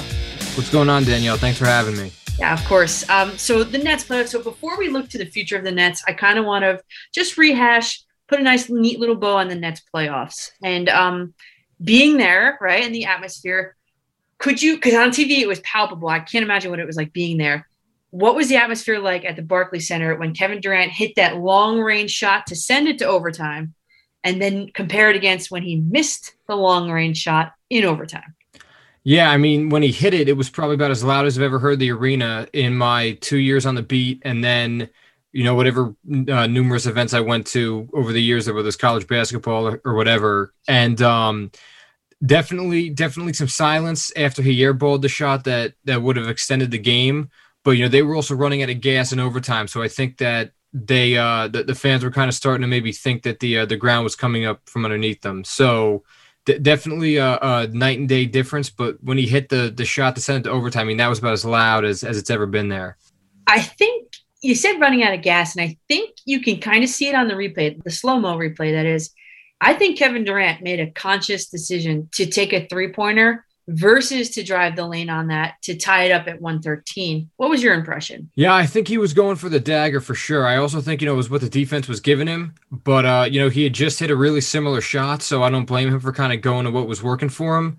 And, uh, and I mean, definitely, you know, again, based on the way they were shooting, I, I think that they were better off trying to go for the win than try to extend the game probably. There were i don't know if it was no it's been a little bit removed from it but it was either the possession before or two possessions before that final air ball. He had pulled up almost on the elbow and and it was also an air ball too. And i'm thinking like i'm yelling at the tv he has no legs. Why on earth would he think if I knew it, he definitely knew it. Why on earth would he think that he had enough legs to put a three pointer in to end the game? Yeah, you know, I, I, think that was kind of the story of their season sometimes is when they were losing, they would go into this isolation heavy offense instead of running a set. And, you know, as as one coach told me early in the year when they traded for Harden, I mean, when you have three of the best one on one players ever, having them go ISO to find their shot, you know, that's still not a bad game plan. It's not as good as it could be given the talent around you, but I, I think that was always kind of their. It's not Achilles' heel because obviously, again, it's not the worst game plan, but I think that was just what they reserved to too often when they were losing, and I think you could have seen that there a bit. But again, I mean, you know, he was still having a great game, and and you can't really fault having the ball in your best player's hands down the stretch like that, even if the result is far from a made shot. And you mentioned having all three of them, but obviously everybody knows the Nets were without all three of them. I mean, Kyrie was out. It was half a Harden. Yet the Nets only went with two subs in game seven. Why did they not go to the bench more? I, I think it definitely came down to experience in some ways and who they could, you know, heavily rely on. I mean, you know, Landry Shamet and Blake Griffin and Jeff Green, all those guys have extensive playoff experience, you know, over the years. I think Jeff Green had the has set a record this postseason of appearing in the most playoffs for different teams. So, you know, I, I think you look at some of the guys. I mean, Nic Claxton obviously gave them great minutes throughout the season. Um, that you know they had other guys like that, but I, I, think it was in in a winner go home, high stakes, all the chips at the center of the table. They were really only going for who they know they can get something out of and who has been there before, right? So. I, think that their depth or lack thereof definitely caught up with them towards the end of their postseason run, and, and I think you kind of wondered if they if that Kevin Durant shot's a three instead of a two. I mean, they, they couldn't have gotten to the conference finals like that. So it, it definitely it definitely made food for thought of if they advanced. I mean, they hung on to this very tight rotation going into the conference finals, given all the mileage on Durant and Harden and, and injured Harden at that to wait for Kyrie to come back. So I, I definitely think that they ran out of experienced bodies towards the end of this thing. Realistically, you know, um, as well as anybody in a league dictated by superstars teaming up, and in this case, tripling up I, I, wonder, and I know it's hard to tell, but how much farther could they possibly have gotten with just Kevin Durant? Yeah, it, it's definitely food for thought with um with Atlanta beating Philly. You know, it, it's Atlanta played the Nets early in the season, like they had a, a mini series in Brooklyn those two games in a row in December, but that was before the Harden trade. And the Nets won, but it it they I think they split the series, but the Nets switch everything defense and the Hawks' ability to slip ball screens, especially John Collins, who might be the best at it in the league, they, they had a lot of matchup problems for them. So I think that would have given them some problems. And, and you're seeing in this series right now, you know, Atlanta has a lot of different ways to hurt you. I mean, they have Danilo Gallinari, the former Knick. Trae Young is just unconscious right now. I don't really know what, what you classify his play as. I don't, I don't know burning or on fire is really fair justice to him. Clint Capela is playing out of his mind. I think they were poised to advance, especially if they got Kyrie back at some point in that series. I don't think Kyrie would have been healthy for the game one or two of the conference finals. I think the goal would have been to bring him back at some point in that series, but not immediately. I think that they would have been poised to advance to the finals for sure. I mean, given given their talent level and their experience level compared to this young Atlanta team, but I, I don't think they would have swept Atlanta if they were to have faced them. I think it maybe would have gone six games. Talking with Alex Schiffer, Brooklyn Nets writer for The Athletic NYC. Why? And I had I went back to the stats just to be sure here. Why? I am a fan of the movie Meet the Fockers. Have you seen it? No, I'm trying to catch oh. up on movies in the off season. My cousin Vinny's up uh, next on the list, actually. Uh, yeah, I've never I'll seen put that, that on there. All right. I, am Italian in New York, and I've never seen my cousin Vinny. I know you could take away my uh, my birth certificate if you want. Well, yours and mine too, Alex. But um, there's there's a scene in the movie. Robert De Niro pulls out a diagram and he calls it the the circle of trust, and he says to the son-in-law, the potential son-in-law, "You're out here, and uh, you need to be in here." Well, whatever. But my question is ultimately tying into this: Why had DeAndre Jordan fallen out of that circle of trust, he didn't get one single minute during the playoffs. Fans are interesting sometimes because, you know, for a longest time when he was struggling out there the season, people like, you know, give Claxton his minutes and, and, you know, we can't keep playing him like that. And then Steve Nash elected to take him out of the rotation. And then everyone's like, where'd he go? What happened? You know, I, I think that given the defense they were getting from Blake Griffin and, and Kevin Durant on Giannis, they didn't see as big of a need for him. And again, hindsight 2020, obviously offensive rebounding killed him in game seven, and there was definitely a need for him on the boards. But I also don't think that DeAndre Jordan's the reason that they lost the series. You know, I mean, it's it's funny, you know, the, the way people talk about Joe Harris and his series too, and, and he's even said if I played better, we're probably advancing. As bad as he, his play was, and even though they didn't play the DeAndre, if the Nets are healthy, they advance. You know, that to me that that's what it all kind of comes back to. But I, I just think that they kind of felt like they were better off going with other players and and I think maybe his his defensive play had, had, hurt him enough to a point to where they didn't trust him out there or didn't feel like they were going to be able to get enough given the matchups. But you know, I, as you said, I definitely think that there's been times in the Buck series and, maybe even a little bit against Boston, even though that was a five game series, to where you could say, well, they could use him right now. They're not going to him. I guess that tells you all you need to know. So it's and it's going to be interesting, definitely what uh what happens to them next season with him. I mean, Nick Claxton continues to play really well. They've been tied to some centers in mock drafts. Do they go that direction? What is that? That all looks like is going to be very interesting to follow. I'm sure you saw Kevin Durant being at the New York Liberty game the other night. So, what kind of boost does that do for both him, the Nets, and the Liberty. Yeah, I mean, he's obviously a huge WNBA fan. He's he's been on a couple players' podcasts before. I think I remember listening to him on a podcast with Napheesa Collier. He's got definitely some friends in in that circle, and I, I, think it's great for the Liberty. I mean, you know, last year there was the wubble, and they didn't get to really capitalize on having Sabrina Ionescu and and what you know her her star power brings to Barclays Center, and uh, and I think it's been cool to see Kevin courtside with with Nets owner Joe Tsai, his agent Rich Kleiman, and and Joe's wife Clara, and you know I'm sure he won't be the last net there. I think uh, Steve Nash took in a game too. Cool. Yeah, i have definitely missed that. So, future Nets. Speaking of Steve Nash, how could he improve? You know, give him suggestions to improve as a head coach after year one. I mean, I think he did really well for a rookie head coach, given the circumstances and all the attrition they had. Their ability to get the two seed despite all the injuries, and I mean, they played 27 different, 27 different players this season as a franchise record, 38 different starting lineups, another franchise record. So I think he did a really good job given the hand he was dealt. You know, his timeout management probably could be a bit better, some have said, rotation, stuff like that. But again, you look at the overall body of work. Again, I don't think his coaching is the reason they lost. So I, I, I think he'll get better with the job as experience goes on. You know, he's been big on trying to let players players work through mistakes, which is what you know some Mike D'Antoni did when he played with him in Phoenix, or was coached by him in Phoenix, I should say.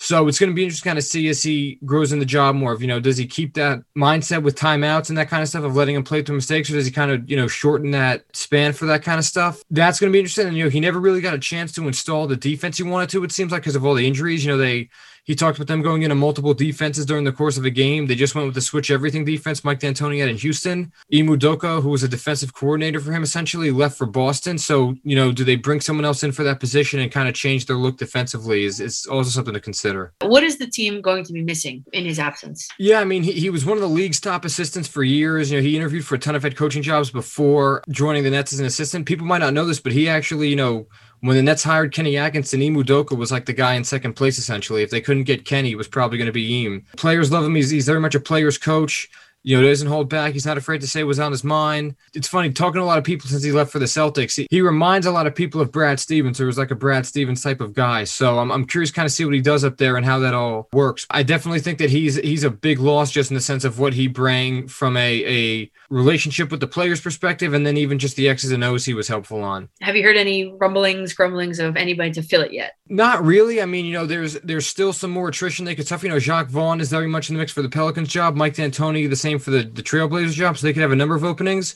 Uh, you know, I had a story on the Athletic that kind of looked into some possible names. You know, Lloyd Pierce, the former Hawks coach, is a name that everyone on Twitter started bringing up because he played college basketball at Santa Clara with Steve Nash. They're very good friends. You know, he brings head coaching experience. He's big on ball movement offensively, which was we talk uh, what we kind of talked about with you know the offense getting stagnant and ISO heavy. You know, he's he's like the anti of that, and obviously Steve is too. So that'd be a natural fit. Phil Handy on the Lakers has been associated with the Nets forever because he's very tight with Kyrie Irving. Jaron Collins or Jarron Collins, I should say, um, former Warriors assistant. He overlapped with Kevin and Steve both in Golden State, and he was their defensive coordinator. And they had a top five defensive rating this past season. So he makes a lot of sense from the relationship and the uh, defensive standpoint. Also played with Sean Marks and Steve Nash during their careers, so there's a lot of connections there. Those are those are some of the few I touched on. Lots of names, and we'll be we'll be glued to it. I'm sure. We're talking with um, Alex Schiffer, Brooklyn Nets writer for the Athletic, New York City, and the Athletic NBA. Expanding now some off-season roster plans down the stretch of this season. What deficiency or deficiencies have been exposed to, on the construction of this team from a roster standpoint? Yeah, it's a good question. I mean, if they're fully healthy, you know, they're probably they're able to mask a lot of that. I, I definitely think that they could probably use, you know, a three and D wing type defender of sorts. You know, someone I'm kind of going to be curious to see what happens within free agency. David Nwaba, he was a net in 2019 to 2020, but tore his Achilles in December in San Antonio. I was at that game. There was a lot of times this season I thought they could have used a guy like him, six nine, terrific defender, great on the boards. You know, his three point shooting, he was shooting over 40% when he got hurt. He kind of fits a lot of what they could have probably helped with defensively. And the biggest thing I think is that he's not an expensive guy. He's not someone that you need to get a Brinks truck for. You know, he he was on like a minimum deal or close to one this past season, and he kind of fits their cap situations very tight because they have three max contracts with the big three on their paybooks. Getting a guy like him, I think, would be would be a great ad for sure yeah, my next question was the financial situation of the team this offseason, those three max contracts and the Joe Harris deal. I mean, how much wiggle room do they really actually have? Not a ton. It's going to be really interesting to see what happens with some of these guys. You know, Jeff Green, who had a, a tremendous year and was great with the media, so it would be cool for him to come back for our jobs. His career earnings, and I, I handicap this to say, obviously, this is still a very a lot of money that I'm sure you would take as well as me, Danielle. But um, you know, his career earnings are like 81 million but he's never he's been on the minimum deals a lot the past few seasons. His his biggest salary year I think was in 2015 or 16 with the Orlando Magic, which was a one year, 15 million dollar deal. You know, all that's to say he's on the minimum right now. The Nets probably can't afford to offer him much more, even though he's clearly due for a raise. He's going to be 35 come August. I mean, if a team offers him a two, three year deal for five million a year, you'd think for him he'd have to take it right? That's probably his last shot at getting a decent paycheck while he's in the later stage of his career. So you know what happens to guys like that? You know blake griffin's also a guy due for a raise. You know he kind of based on how he was talking he was clearly talking about the losing in detroit probably got to him and you know being on a contending team reinvigorated him. He's due for a raise. I could probably see him staying with a contending team of sorts on a cheap deal. I mean the, the pistons are still paying him from that mega deal they bought out which must be nice. Again so is he a guy that's going to take a discount to stay with the nets or is he going to if he gets offered again like a two year 10 million type deal or whatever it might be is he going to leave for greener pasture? So there's a lot of decisions like that for more for those guys to make of do I stay with the Nets for a chance to win a title or do I kind of follow the money a little bit?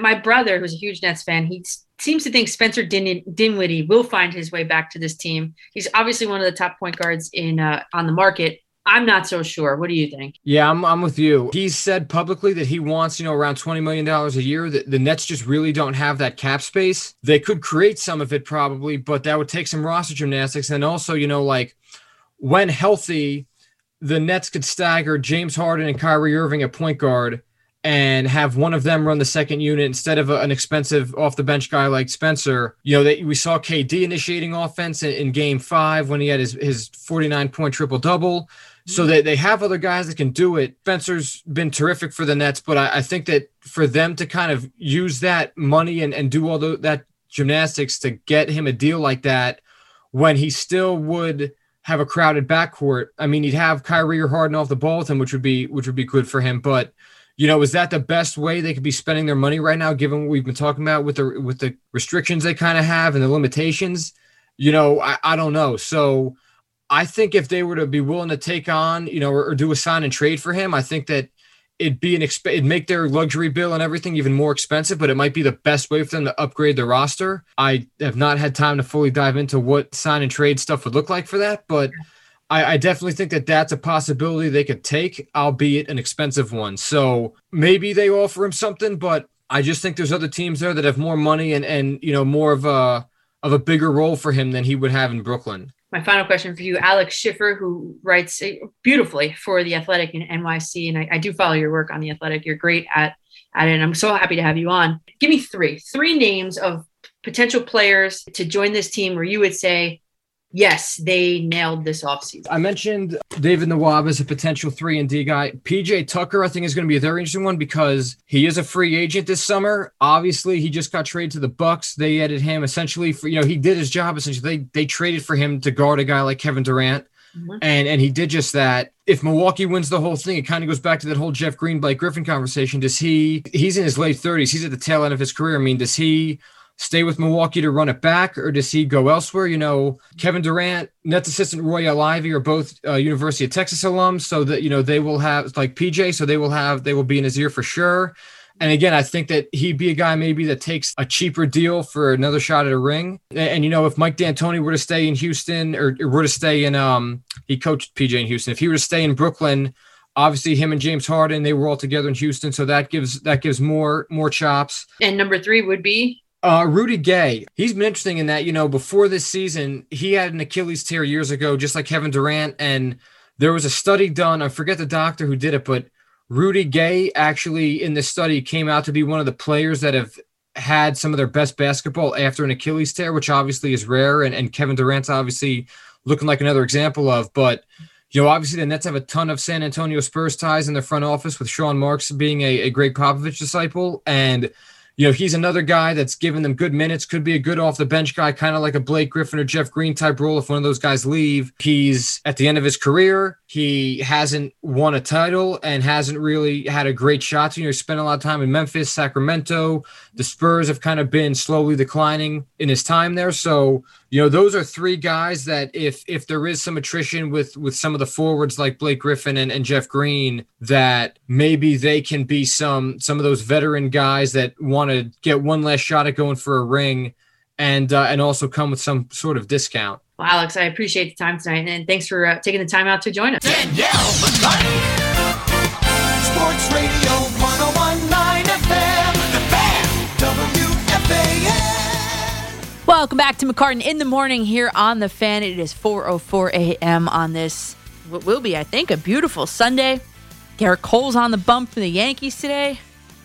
Marcus Stroman takes the ball for the Mets listen, uh, if there's a must win game in the month of June and on the date of June 27th for the Yankees, it's this one. Because if, if Gerrit Cole can't muscle the Yankees to a victory, that means that the Red Sox will have swept the Yankees in two of two series this year and in six consecutive games, handing the Yankees a loss.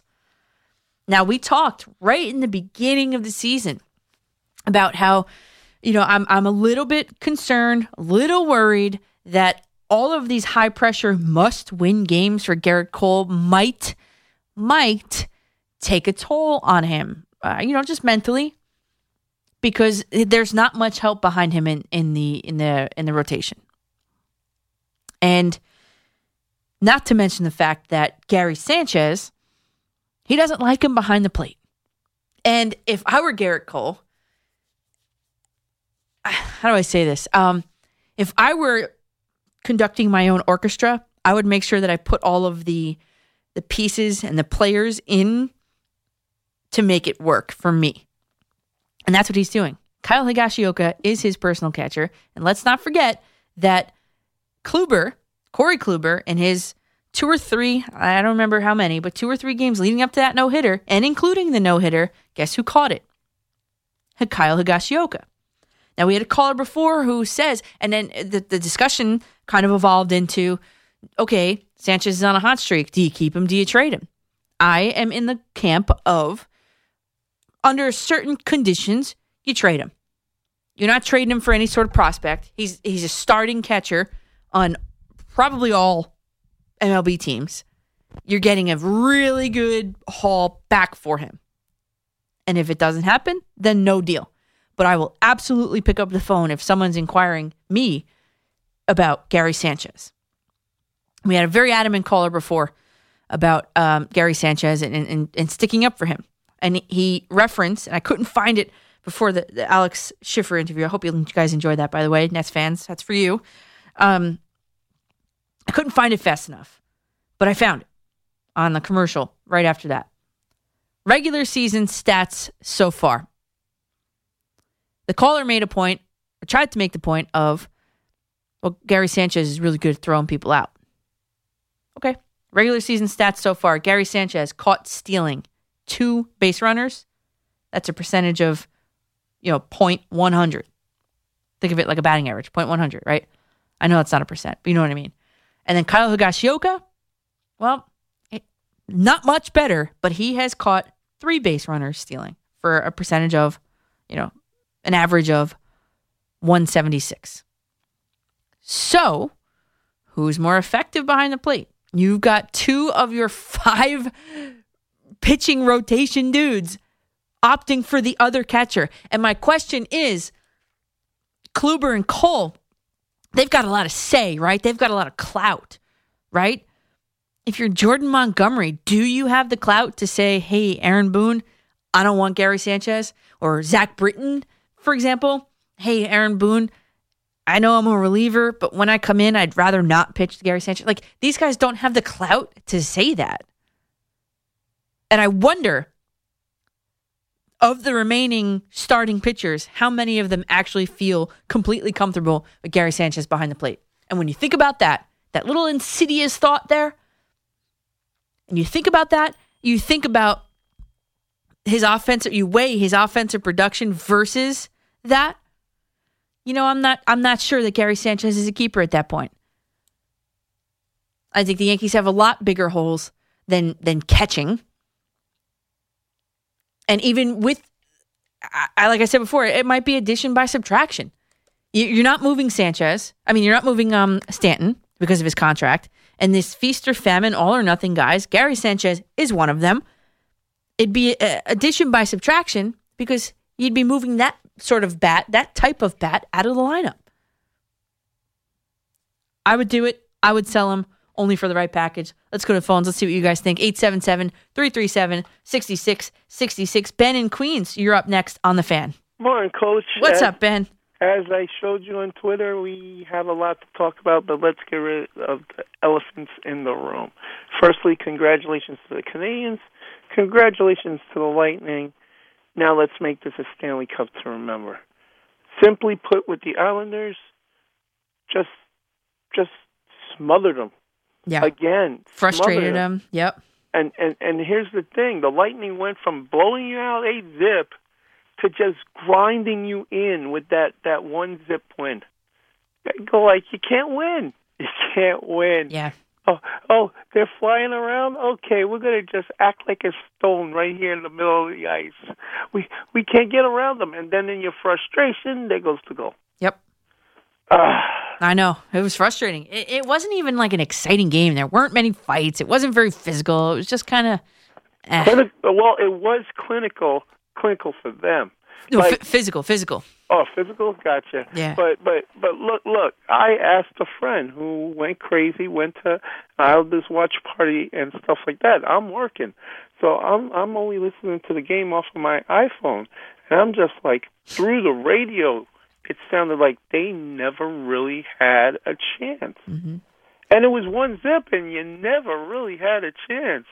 Speaking of which, Austria today versus Italy. Hey, yeah, I just wrote that down on the commercial break. It came up on the TV. Um, the Italians better consider themselves very, very lucky. Fortunati. Uh, yeah, yep, yep. Two extra steps. If that first goal goes in, then then we're talking penalty shots shootout. That's how close they played this to the vest. This is a team they need to blow out comfortably. And of course, in true Italian fashion, when it comes to these tournaments, they gave everyone their supporters a heart attack real fast. Um, hey, and one more one thing here. I tweeted it. I don't even know last week, week and a half ago, that they had not yet allowed a goal back then. Yeah, they gave up their first goal. It was like 19 hours or something.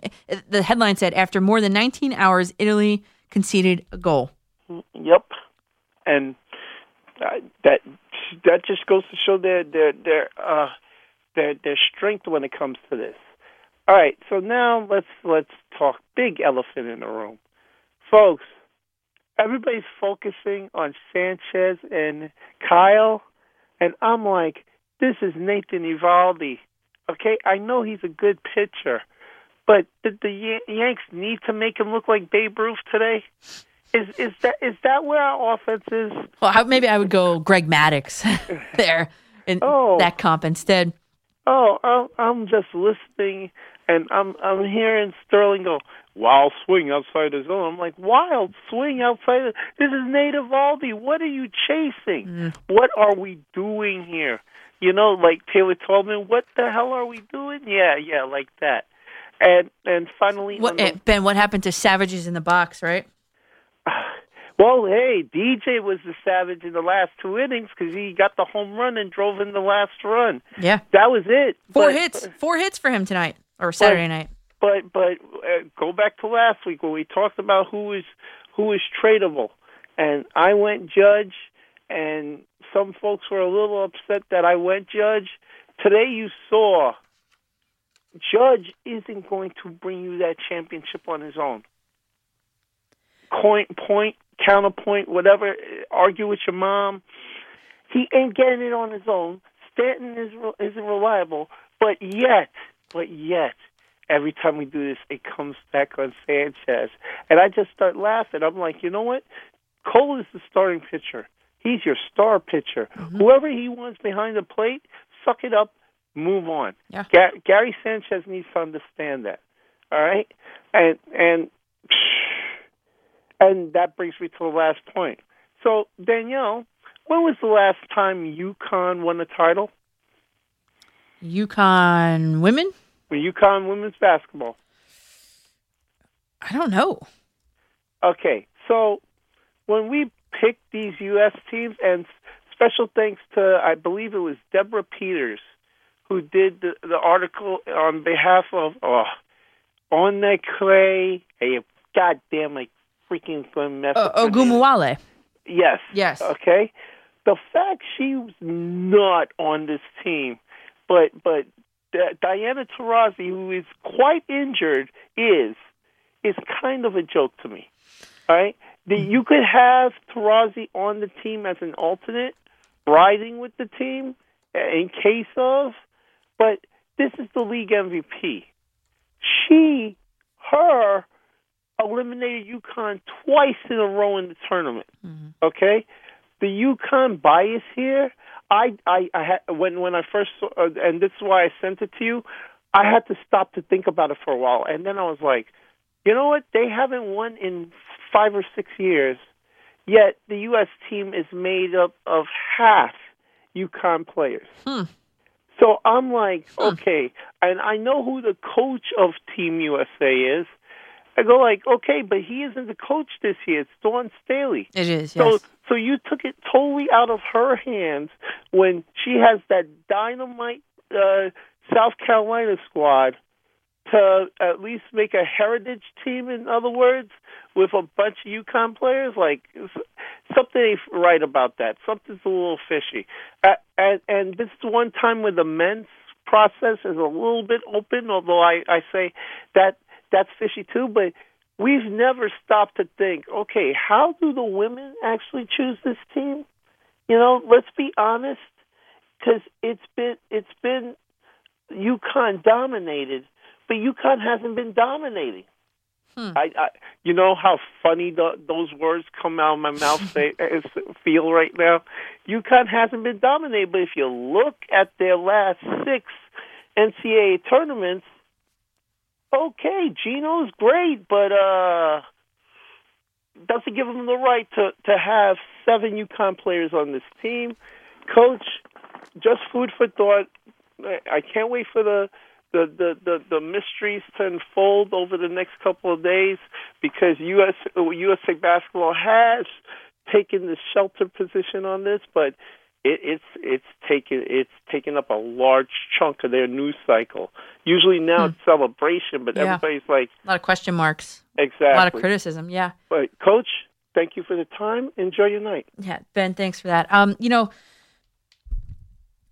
I, I think the one, one the one point I wanted to make was that UConn might not be as dominant as it has been. I think because many other programs have caught up.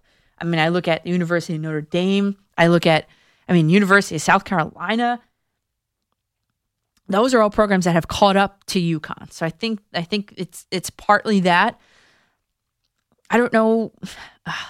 Well, you guys know at 440 I have uh, my brand new homegrown Olympics segment coming up, and let me tell you something. It's been a lot of work behind the scenes to uh, to be in contact with some of these Olympic teams, which obviously you know it's a national, international team, right? and it's a very i have a very fine and narrow focus of, of, which sort of player i'm looking for. So obviously todd frazier fits the bill homegrown talent new jersey playing on usa baseball. Um i will say that i have reached out to usa basketball. And the team the WNBA team of a certain player that is on the roster for participation in this particular segment on my show in the coming weeks. So, knowing what you know about the segment, you could probably figure out who it is. I've reached out to that person and we'll see what happens. Um, I initially got a really good response back and then I'm not so sure. So, fingers crossed, we will see. But for this week, tonight, in about 20 minutes, I've got Todd Frazier and then I don't know if I want to lead you on to what I'm going to do next week, who I'm going to have next week. We'll see. But uh, I did reach out to USA Basketball, the, both the men's and the women's, for some home gr- homegrown, hometown talent on both of those teams. So we shall see. We shall see what happens. Let's go back to the phones 877 337 6666. Dave in Commack, New York, you're up hey, on the fan. How are you? What's up, Dave? Let's see. I think you said the Islanders would get past Boston.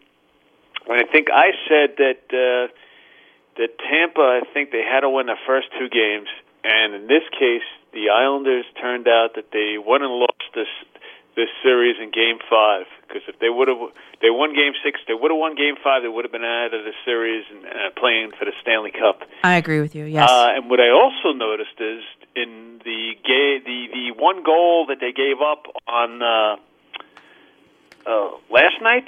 Yeah. Now two, I lost track two, already. That's two nights bad ago, it was. it was a Friday night's game. Right. That's right. Last night I went and looked at the highlights on YouTube because Mm-hmm. I was in my car listening to it on the radio, and I was shocked they only that they didn't score any goals, and the one goal that they gave up, Varlamov is three feet out of the net again. I knew you were going to say something about that. Right, of course. and then, but you go back to Game Five where they gave up eight goals between the two goaltenders, Mm-hmm. and uh, most of them were just bad goals. They were like, you know, like not paying attention. To somehow the puck found its way into the net, and I said to myself, you know. Both of these goaltenders got to go. Get some draft picks. Get one good goaltender. Get rid of Barzal. Get some draft picks. Get three good scorers like what the Rangers have, and one good goaltender. Uh, it's time to rebuild this team. This team has nothing. The thing is, the problem is uh, whether it's a problem or a strength here, but it's like a team. They are a team, and there isn't one like glaring, definite need that you're going to have to plug. I mean, Anders Lee is going to be uh, addition, right, when he comes back. I don't. I don't know if it's a complete rebuild. Honestly, I really don't. I think. Well, they're going to lose a lot of players because of the expansion draft. Yeah. And so, like you know, you might as well get something for Barzal because uh, he's the only player, really a true scorer on this team. But maybe you get three three good draft picks for him that are going to be true scorers, just like the Rangers have, and the Islanders overall be in better shape. But after after the expansion draft, and you got these, you know, I'm sure they have a couple expiring contracts. Where are they going to be? They got a bunch of old guys on this team that they traded for and gave up draft picks. They're nowhere. They're, the Rangers are in better shape than the Islanders right now. I, I don't know. I don't know if I would. I wouldn't know if I would go that far. I, I think. I think they have a good core that I think they should try to run it back one more time and then and then blow it up. That's what I think. But the goaltending is is Well- suspect, especially if you look at Game Five. For Game Five, that was it for me. I was like, both these goaltenders got to go. hmm Both of them, huh? Well, Varlamov was excellent though in Game Seven. He really was, except for that one. But you know Yeah, what though? how many guys did how many guys did um Yanni Gourde get through to get to that position? I mean, where were the rest of them paying attention, coming right off the bench like that? No, I understand that, but I think this all goes back to Game Five where they let up eight goals, and you know, Well, we had we, we had talked that that if this game went to if this series went to seven and went to Tampa Bay in seven, it was going to be really it was going to be an uphill battle. I think you and I had talked about that. So I was Right, I said hoping. if it goes seven games, the Islanders are going to lose. Yeah. I said that Yep. with Boston. If it went seven games, they were going to lose. Mhm. Well, the thing is, you know, they they were they they have such an advantage. And Dave, thanks for the call. They had such an advantage on home ice that if this game went to seven, which it did, I mean, Tampa Bay is very difficult to beat. Very difficult to beat on their home ice. And um, it just didn't work out. They were tied 0 0. Leading into the second period, tied 0 0. Matt Barzal was like, you know, he was like, wow, we kind of, what did he say? Um, being down one nothing going into the third, okay, being down one nothing going into the third period in game seven of the conference finals, you'll take that. A credit to them. They locked us up pretty good in the third period and just couldn't find one on a couple good chances. I'm right there. Hopefully, or it's right there. Hopefully back here next year. And I, I think I've listened to it a few times and I, I think he ended that quote with, I'm sorry. I think. You guys can go back and listen to it, but that's what I think. I listened to it three or four times, different volumes, you know, TV muted, the whole thing. But I think I think he said I'm sorry at the end of that. Um, so we'll see. I, I wouldn't blow it up quite yet. I would make sure, and I don't know. I don't know if it's out yet who they're going to pre- be protecting from the expansion draft for the Seattle Kraken. I'd be interested to see um, who they'd be protecting and who they would maybe allow to go and then that can kind of dictate their off-season plans. So uh, I've been also messaging with Molly Walker to have her on, and uh, one of these maybe next week we, can- we can get her on and we can ask her a few off-season questions and, and all that. So she is the expert clearly on the Islanders, uh, and we will defer to her on all of that knowledge, the off-season plans and cap space and expiring contracts and all that. We will we will ask her. Um, but I've been trying to get her on for three weeks now, and just hasn't worked out. So Molly Walker, hopefully for next week I can have on. Um, okay, let's take a quick break here. And um, let me see. Let me see. What can we do? What can we do after this? Hmm. Um, let's see. Oh, you know what? Speaking of the Islanders Lightning, I think I- I'm just going to stop making bets with people that I know. I've lost yet another one with the Islander game, seven loss. I'm just so mad. Uh, I'll tell you why. Uh, It's, that's coming up next. Welcome back to McCartan After Midnight at 4:28 in the morning. We are just 12 minutes away from. Uh, I almost said. I almost said Todd uh, Clint Frazier. We are about 12 minutes away from uh, Todd Frazier of USA Baseball, New York Yankees, New York Mets, Rutgers Baseball, Toms River, New Jersey. Have you heard that's where he's from? He'll be joining us in about now 11 minutes from now. You know, although you and I, we we have never met. Um, I think I think by now you could probably have already figured out that I hate to lose, like at anything. Um, remember the bet that I made with my Tampa Bay Lightning fan cousin in Florida? Well, to refresh your memory, in case uh, in case you missed it, I know it's been a quite a long series, but if the Islanders had won, I owed him a pizza from the best place down there near their house in Sarasota. Actually, the owners are from are from Hoboken. And if the Islanders had won, he owed me some a few Florida nat- Florida's natural orange juice cartons. Man, he he talks a lot of crap, my cousin, but he can't take it. But he likes to give it out. Sounds a lot like someone else I know, me. But uh, I almost had to put him on Do Not Disturb on Friday night. I had enough. He was sending me memes like nonstop, incessant, like, all right, enough already. Okay. So Saturday, I was all set to transfer him some money to go out and buy his family some pizza from the, the owners from Hoboken, the whole thing. But he suggested that when I come down to visit, which is soon, that we all go out down there together to the place. Good idea. So is this kind of like a win for me, too? Maybe, potentially? I think so, because I'm still getting good pizza out of it, except I have to buy it. But it's better than eating bad pizza because Florida doesn't really have good pizza. So I don't know. What do you guys think? 877 337 6666 is the phone number. Connor's behind the glass taking your calls, doing a great job tonight. Let's go to Stuart in Brooklyn. You're up next on the fan. Morning, Coach. How are you? I'm good, Stuart. How are you?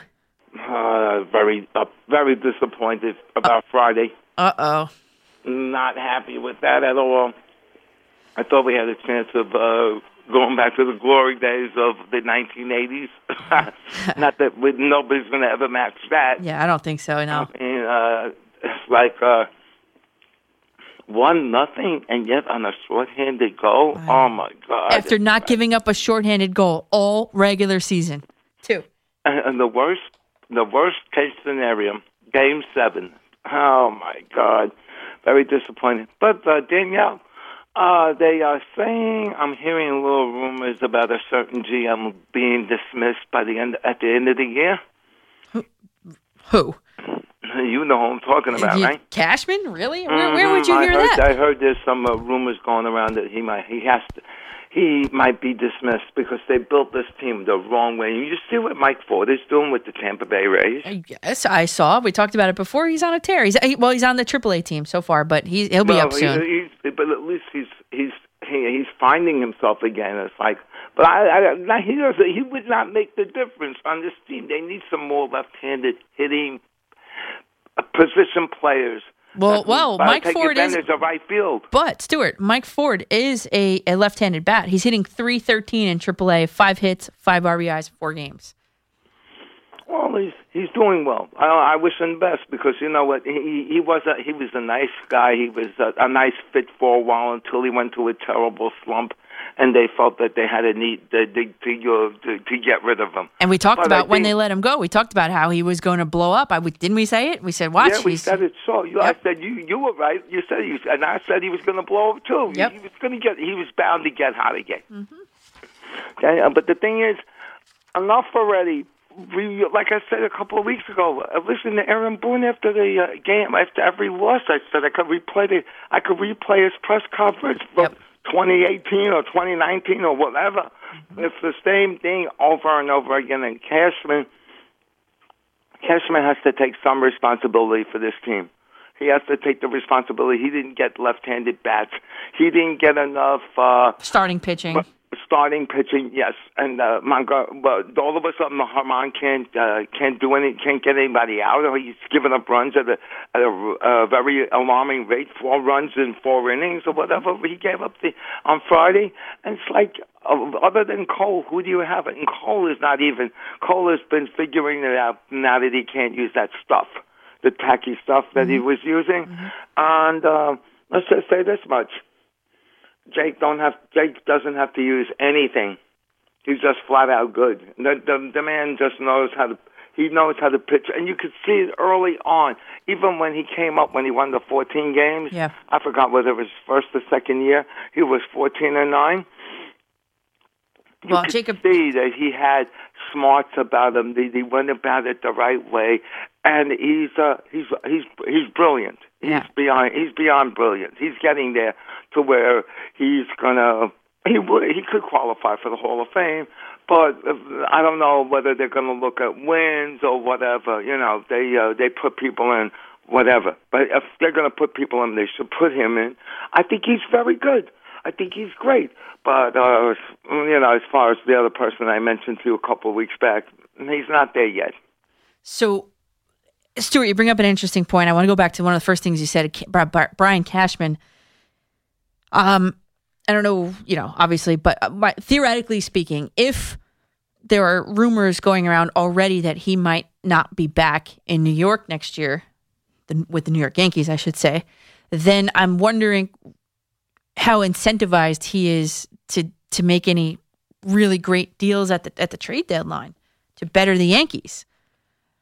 Because if he's not going to be back to the Yankees, then why would he want to make this team better? So that's, I guess, I don't know. I guess that's like the, the conversation you always have to have, um, the thought process you always have to have with with an outgoing GM. I mean, the Yankees haven't had that, that conversation in a really long time, and, and that thought process in a really long time. But um, I just, the, we talked about it preseason. The construction of this team is just absolutely abominable for sure. Let's go to Eric in Ronkonkoma. You're up next on the fan. Hey Danielle, good morning. How you doing? I'm good. How are you?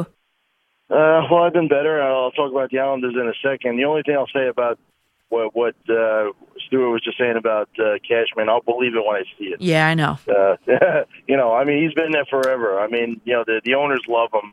You know, you, you know that it it, it would, it would take an epic collapse. I mean, they they'd, they'd have to finish in last in that division below Baltimore for them to get rid of him. So I mean, that's you know. Anyway, okay.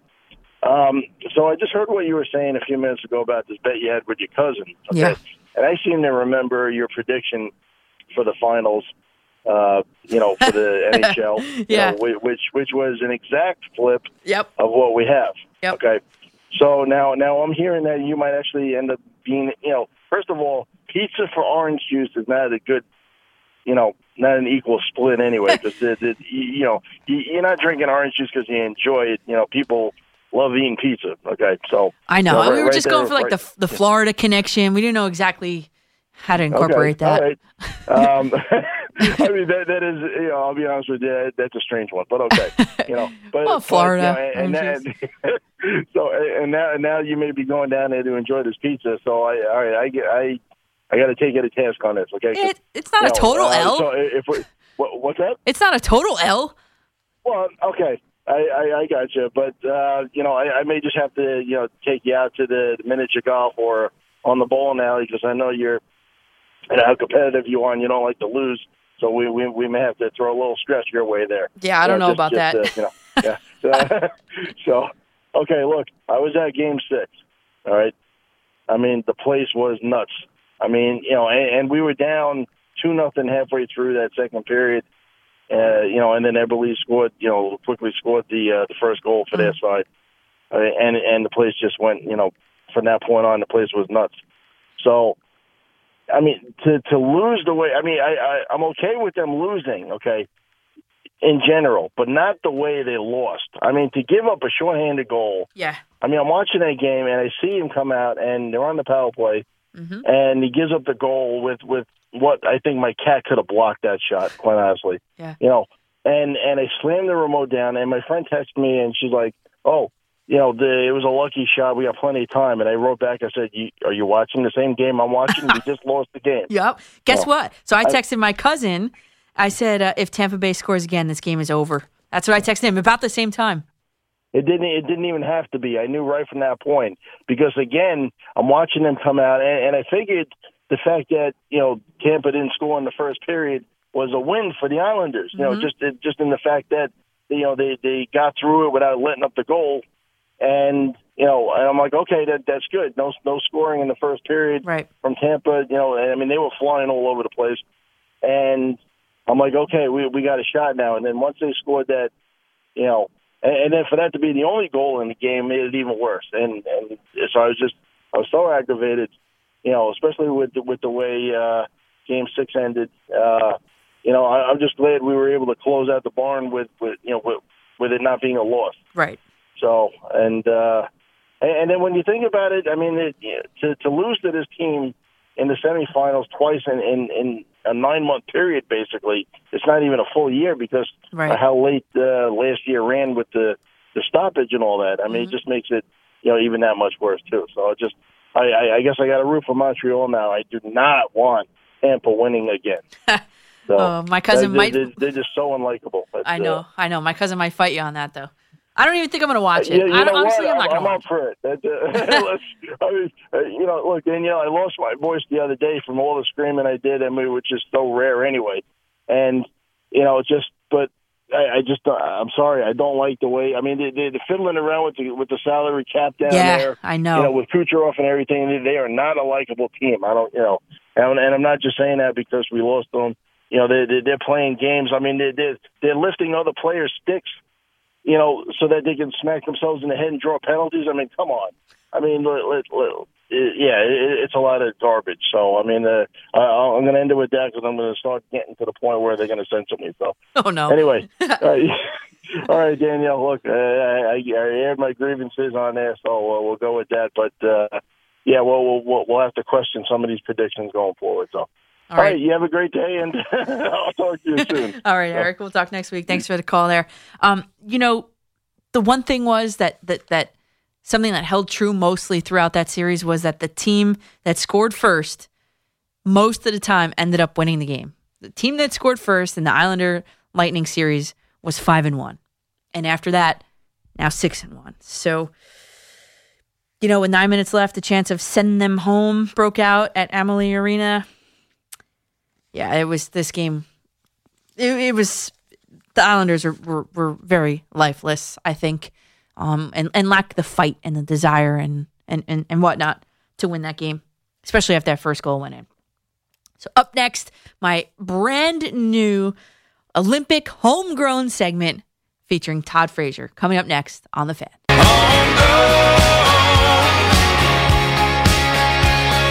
We are joined by a perfect guest to kick off this homegrown Olympian segment. He's from Toms River. You might have heard of him. Todd Frazier, welcome to the show. Thank you very much. Nice to see you again. You too. So, so Todd from Toms River to Rutgers, then stops with the hometown Yankees and Mets to Todd the Olympian. If you were to title a movie or a book based on your life, what would you call it? Oh man, I that's a really good question. I think I would call it the unplanned but unbelievable, I guess you could say, because I didn't really plan for this. I was excited to play baseball in my career, but it worked out well. So for me, very blessed and uh, very fortunate to uh, play this wonderful game and have a lot of opportunities to do it. When did the Olympics, when did that dream really start for you? I really didn't, I'd watch the Olympics. I never really thought I'd be in one just because baseball really wasn't a sport for the last, you know, some odd years. I don't know exactly. But uh, Paul Seiler, the head CEO of uh, USA Baseball, good friend of mine. I played in USA Baseball three times now. And he said, "Listen, we want you." And I said, "Hey, I'm there. If you know, if the circumstances are good, I- I'm there." You know, that was basically if I'm only on a major league team. So it worked out perfect. I got released by the Pirates uh, a week before I headed to Florida to go play for USA and practice. And lo and behold, we're going to Tokyo. So uh, exciting times coming up here in the next three weeks, four weeks. So we got Team USA manager Mike Scioscia is calling you the keystone of this team. How does that feel? That feels pretty darn good, to be honest with you. Uh, I respect him a lot. I, I, have always uh, admired him from afar. Hearing that is, is, unbelievable. You know, I try and be a leader. You know, to get guys together for uh, you know a week or two or two weeks. I think we had maybe and we became the best, pretty much the best of friends now, and uh, good little fraternity we got. So I'm just trying to lead. I'm trying to help these young kids out, and uh, fortunate enough, I, I, did a pretty good job. Even with the Jersey theme here, you're playing with the Sussex County Miners. We're, that's where you and I originally connected. How has that allowed you to stay in game shape? Because there is a difference between shape and game shape. Yeah, without a doubt. And the main thing was I didn't care how I hit. You know, I knew I was going to hit the ball hard and do some things, but yeah. I want I want to keep my legs under me, and I, I think that's the biggest things. It takes me, you know, a couple weeks if I'm not playing nine innings, three and a half hours on my feet. It, it takes a little while to get back going again. So for me, it was just standing, uh, getting, you know, long innings. I wanted to get the feel of, you know, my legs bothering me again, and uh, see how I did through nine innings, and that's basically it. And I want to help them out too as well. It's a really nice uh, independent team, um, and uh, they do a good job the year postponement of the Olympics, did that influence your decision to play in any way? Uh, no, not really. Not really. I, there was a lot of postponements, uh, you know, with COVID and that kind of stuff. But, you know, I, I think of guys like Ernie Young, who's an assistant coach or hitting coach, uh, Jerry Weinstein, you know, who, who's been around the block too. These guys, they want to get back there too. I know Ernie won it in 2000, but, you know, it's been 21 years now. So, uh, ironic enough, my favorite number, I wear 21. So maybe uh, the cards are in line uh, to uh, help us out here. I know you beat Japan in the Little League World Series with some super heroics. What are you expecting from the host country itself going to Japan? Have you ever been there before? No, never been there, um, but excited to go. I know we're going to be in that Olympic Village, that bubble. So for us, uh, you know, it's business as usual. We're going to have five or six days of practice there. I think we're one of the last events. But uh, at the end of the day, you know, we know what we came there to do. We know they have some of the best that play the game right now. They're stopping their major league season so they can get the best 24 players. I think it's 24 man roster. And you know what? We're going to put our best foot forward. And I heard Masahiro Tanaka, an ex Yankee I played with, he said, We will win gold in bold. And I said, Okay. Another chip on her shoulder. And, um, you know, I'm going to take that. I'm not going to take that lightly. So, uh, I'll give him a hug after the game after we beat him. So yeah, and that's another interesting point too, because like the USA basketball season had just pretty much almost ended. So by not having you know major league players on the roster, do you think that? I mean, obviously that's a challenge to overcome, but I don't know. What do you think about that? Yeah, it, it's different. It's different. You know, they wouldn't do that here in MLB. Yeah. You know how it is with Major League Baseball. When there's money around, they uh, they got to they got to make it. So, but you know, you you just see the differences, the the pride that Japan takes. You know, taste. Let's go we want to bring the gold. It's more important. They're trying to, you know. Hopefully, uh, we take that from them. But uh, yeah, it's uh, it, it's different. But at, at, the end of the day, I'm excited because I get to play in it, and I get to help the United States, uh, you know, bring back a medal for sure. So baseball and softball, I, I'm a coach. We're dropped from the Olympics, and both are back in these games. So the impact, I guess, on the kids seeing baseball and seeing softball in the Olympics, what is it? The dreams. They got more to dream about, uh, more inspiration, uh, pride to see the excitement. You're going to see these guys and girls, you know, just you know older. I'm 35, and I'm going to be acting like I'm back in you know sixth grade again. I did it the last five games. Yeah. You can't take a pitch off uh, because you'll be down three nothing, and the next thing you know, you're backpedaling. So yeah. it's going to be exciting times, and for these young kids, hopefully to get to watch and learn and and see the excitement of Game Seven every day and uh, the pride that you play for your country. But Game Seven, the best two words in in all of sports, I have to say.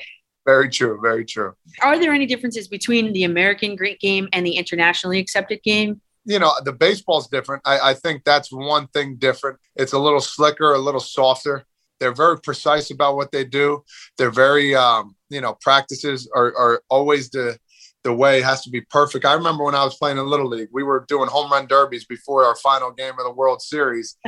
they're over there like clockwork. One guy go this way, this way, this way, and then they were just yell and scream. And if they did one thing wrong, and you know, and I, I love that about them, and I love that about what we did. You know, we were like the bad news bears over there, and they were this like this well-oiled machine. Yeah. Uh, but yeah, that, that's what they want out of their guys, and I loved everything about that. I think there's a time and place for that for sure, but also um, have some fun times too as well. We're talking with Team USA's Todd Frazier here on the fan. Um, I happened to notice two things that you retweeted, and you just sort of mentioned the, the slicker baseballs. Um, I know we could talk forever about it, but I had a solution. Sure. Hear me out. Okay. Since baseball, MLB owns Rawlings. Why don't yeah. they just produce, you know, with pitcher batter input, like maybe three or four or five different baseballs with different consistencies, different stickiness to them, and then the pitcher can choose whichever one whenever. And if they get caught with anything, bam. What do you think? I think that's a good idea. I, I don't see that being a bad idea. I, you know, there's got to be some solution towards. I mean, that's why I said the balls that these Japanese are using. Yeah. There's, they they got some. It's not sticky stuff, but you can feel the softness of it. It's not as dry. Yeah. And um, yeah, I, I would. I think that's a great idea. And yeah, if and if you want to be a pitcher, go to the meetings and figure out which ball you want to use. Right. All right. I think I think we're onto something. Let's make a phone call, Todd. Let's go. Let's do it. So we've kind of established a solution um, from my end, but I guess you know, it, it, the game of baseball is is is is slow. So when you watch these pitchers come off the mound, I mean, it started with Jacob deGrom, incredulous, and then it became uh, what was it, Romo dropping his pants in the middle of the field. I mean, I, I just what are what are your thoughts on it? I mean, first off, I Jacob deGrom is probably one of the only guys I've I've played with that I've never seen use anything, and that's just phenomenal to even think of how how overpowering he is yeah. just by picking up a baseball and throwing it, which everybody should be doing, but unfortunately, a lot of guys don't. Um, yeah, I, I, I, just think it's in the wrong direction. I think uh, Rob Manfred and his office and his cronies over there are are barking up the wrong tree. I mean, it's it's something that's been going on forever. You know, does it some of it help spin right? Yeah, we got to get some of it off. Uh, you know, the pine tar, whatever, uh, the sunscreen and all that kind of stuff that guys some some some guys use and some guys don't. But you know, like I said, there's got to be a solution. You know, to ask them two times in a game is is kind of tough. It's tough to watch. I think it's, you know, people are, are buzzing about it. Don't get me wrong. If they want to buzz, they got one. So, which is unfortunate. Some guys are taking it to heart. Some guys are like, all right, whatever, take a look. But there's got to be that happy medium where they figure this out because this collective bargaining agreement's coming up, and this is something that's not going to help for sure uh, when we're going in agreements in the batter's box, and this is something I wonder myself. I don't know the answer to it. Maybe you can help me. Would you rather face a pitcher? Let's think Aroldis Chapman first. Let's just yeah. say, uh, would you rather face a pitcher using it or not using it? Well, it's their preference. If they feel comfortable, yeah, that's fine. But if they've been using it the whole time, yeah, I'd rather them be using a little bit of it. To be honest, uh, yeah. more accurate. I mean, I've I've always hit a fastball, so I mean, it doesn't matter if it's coming 88 or 105. I'm going to hit it uh, you know, no cockiness about it, but um, you know, they'll be more accurate. You won't see as many hit by pitches and uh, you know, no no erratic. So um, yeah, I, I think I'd rather them be using it. Yeah, I think so too. I think that would be my answer because that's dangerous. When you get it a fastball, it slips up and in. That's Especially how these guys are throwing nowadays, 95 plus everybody. yes, Uh, oof, it was tough. yes. So uh, you mentioned the home run derby too. Well, playing home run derby as a little leaguer, you won it in 2015. Lost to Giancarlo Stanton the following year in the finals. Mentor to mentee to defend his title. What would you give advice to uh, returning champ Pete Alonso? I would say the same thing to him. Drink as many fluids as possible. Uh, Pedialyte, right stuff in between every, um, you know, every time you go out there. He's got a really shot. There's guys like Shohei Ohtani who's going to put on a show. Don't get me wrong. His batting practice is unbelievable. Don't worry about the numbers. Stay within yourself, and you'll you're going to be just fine. And I'll talk to him again before he goes on because I'm excited for him, and I'll be for him for sure. Pedialyte, huh? Yes, all I I, I must have had four bottles uh, within uh, the the span of um, my home run derby for sure. Oh, what? Then those are big. The big ones you're talking. The big big one, four. Yeah, oh man, crush them. And something something light like some crackers or you know the toast or you know snack something something something real light banana something like that. Interesting. I've never heard that. All right. So maybe the other end of the spectrum, the Yankees, you know, as a player, what is the, and I'm a coach too. So what is the psychology behind not being able to hit situationally when, especially you have runners in scoring position?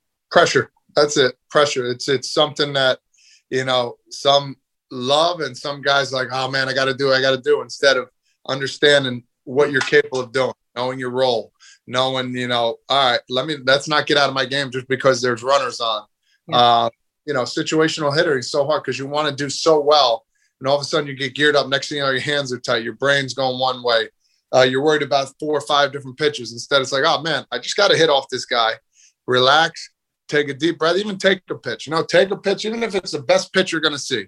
Take a pitch, get your timing right. You know what? All right, so what? He's got to throw me two more strikes. You know, that kind of stuff. That sounds like uh, a message for the Yankees. Please, can they please get going? Eas easier said than done, though, for sure. All right, for sure. I know that. Uh, Team USA's Todd Frazier joins us here on the fan. You know, um, Team USA Baseball has only made the Olympics four times, winning the gold 21 years ago in 2000. Um, I saw two quotes from you. One said, um, it said, to finish my career, maybe winning the gold medal would be the best icing on the cake. Yep. But you also said something short of gold would be disappointing. So, what is the expectation? Yeah, I, a little bit of both. I, I think we have the team that can win gold. That's why I said it would be a little disappointing. We got guys that have been there before and younger guys that are, are going to be really exciting to watch in the future.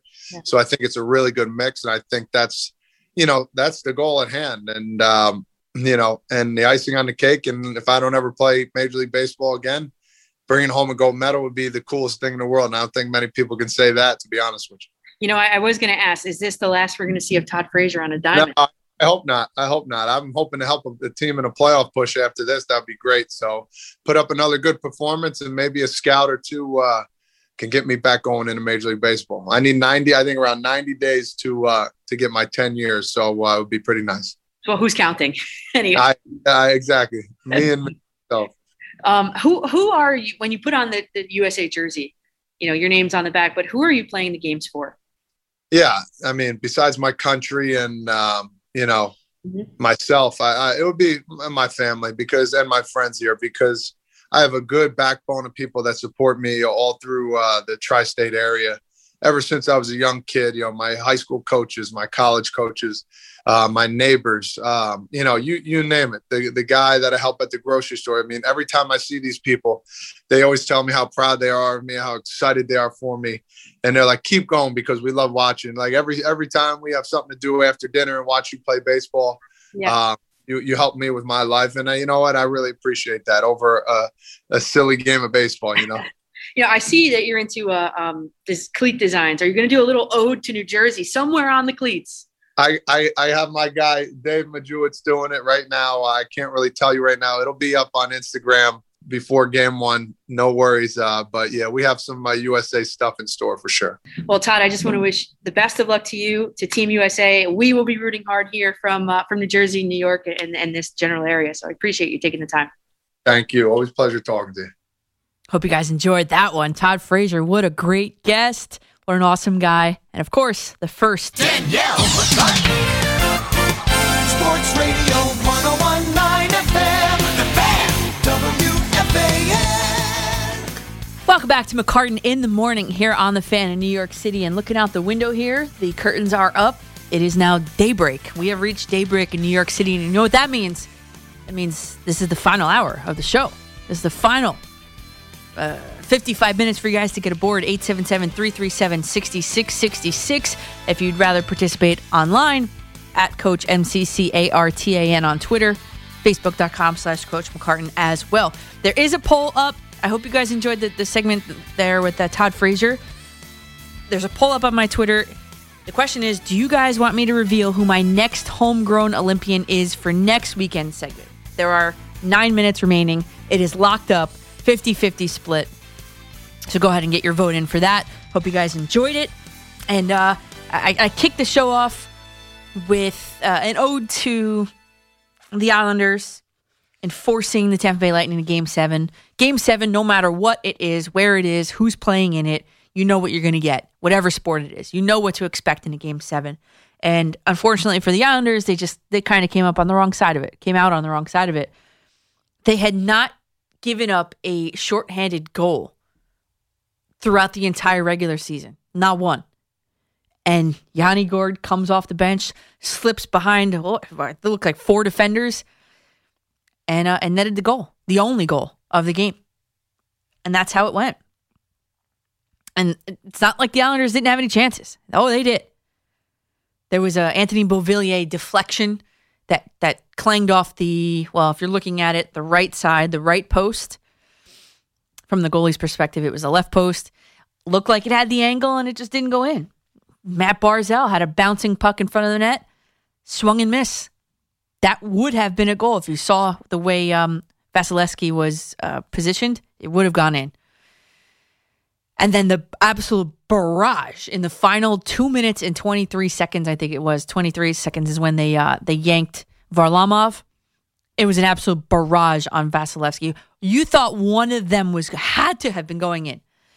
And unfortunately for the Islanders, none of them went in. And the Islanders, the gritty Islanders, were one win away from returning to the Stanley Cup Finals. And uh, I looked up, and, and the last time they were there was 1984. I was just curious because obviously you guys know I love music. I looked up the number one song on the Billboard charts in 1984. Just curious. Prince and the Revolution, When Doves Cry. And uh, if you saw in the in the post game press conferences, there were definitely some emotional. Let's just put it that way. Some emotional hockey players up at the stand there, up at the podium. Matt Barzal being one of them. Barry Trotz said that the pain that they're feeling right now is, is undeniable. Um, yeah, it's just a frustrating loss, just a sad loss on how it happened. The one goal, and it, and you guys know, I mean, Game Seven results razor thin. Look at the Nets; they lost because Kevin Durant's big toe, or at least part of it, was touching the line, therefore rendering his shot to send the game into overtime a two pointer rather than a three pointer to win the game. So it was just this, it was a seconds long mental lapse. And that's what happened. That's how they lost. And that's how the season ended. But, I mean, what a send off for the barn, Nassau Coliseum.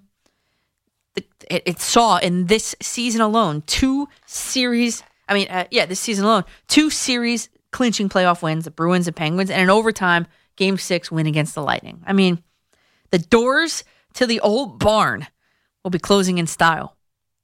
And I said to Islanders fans this morning, which means only one thing it's time to christen the new UBS Arena with a unique housewarming gift a Stanley Cup. And then the Mets, of course, were back in the New York groove. They rallied three times on Saturday, came from behind three times on Saturday at Citi Field.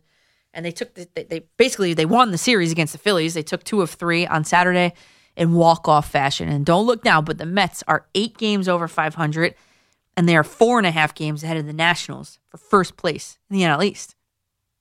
And man, when you look at how that game played out, bases loaded, things you always dreamt of, right, as a kid, bottom of the ninth, Saturday night baseball, bases loaded. Michael Conforto comes up, the king of queens. And Billy McKinney scored from third base. He was a pinch hitter earlier, got on base.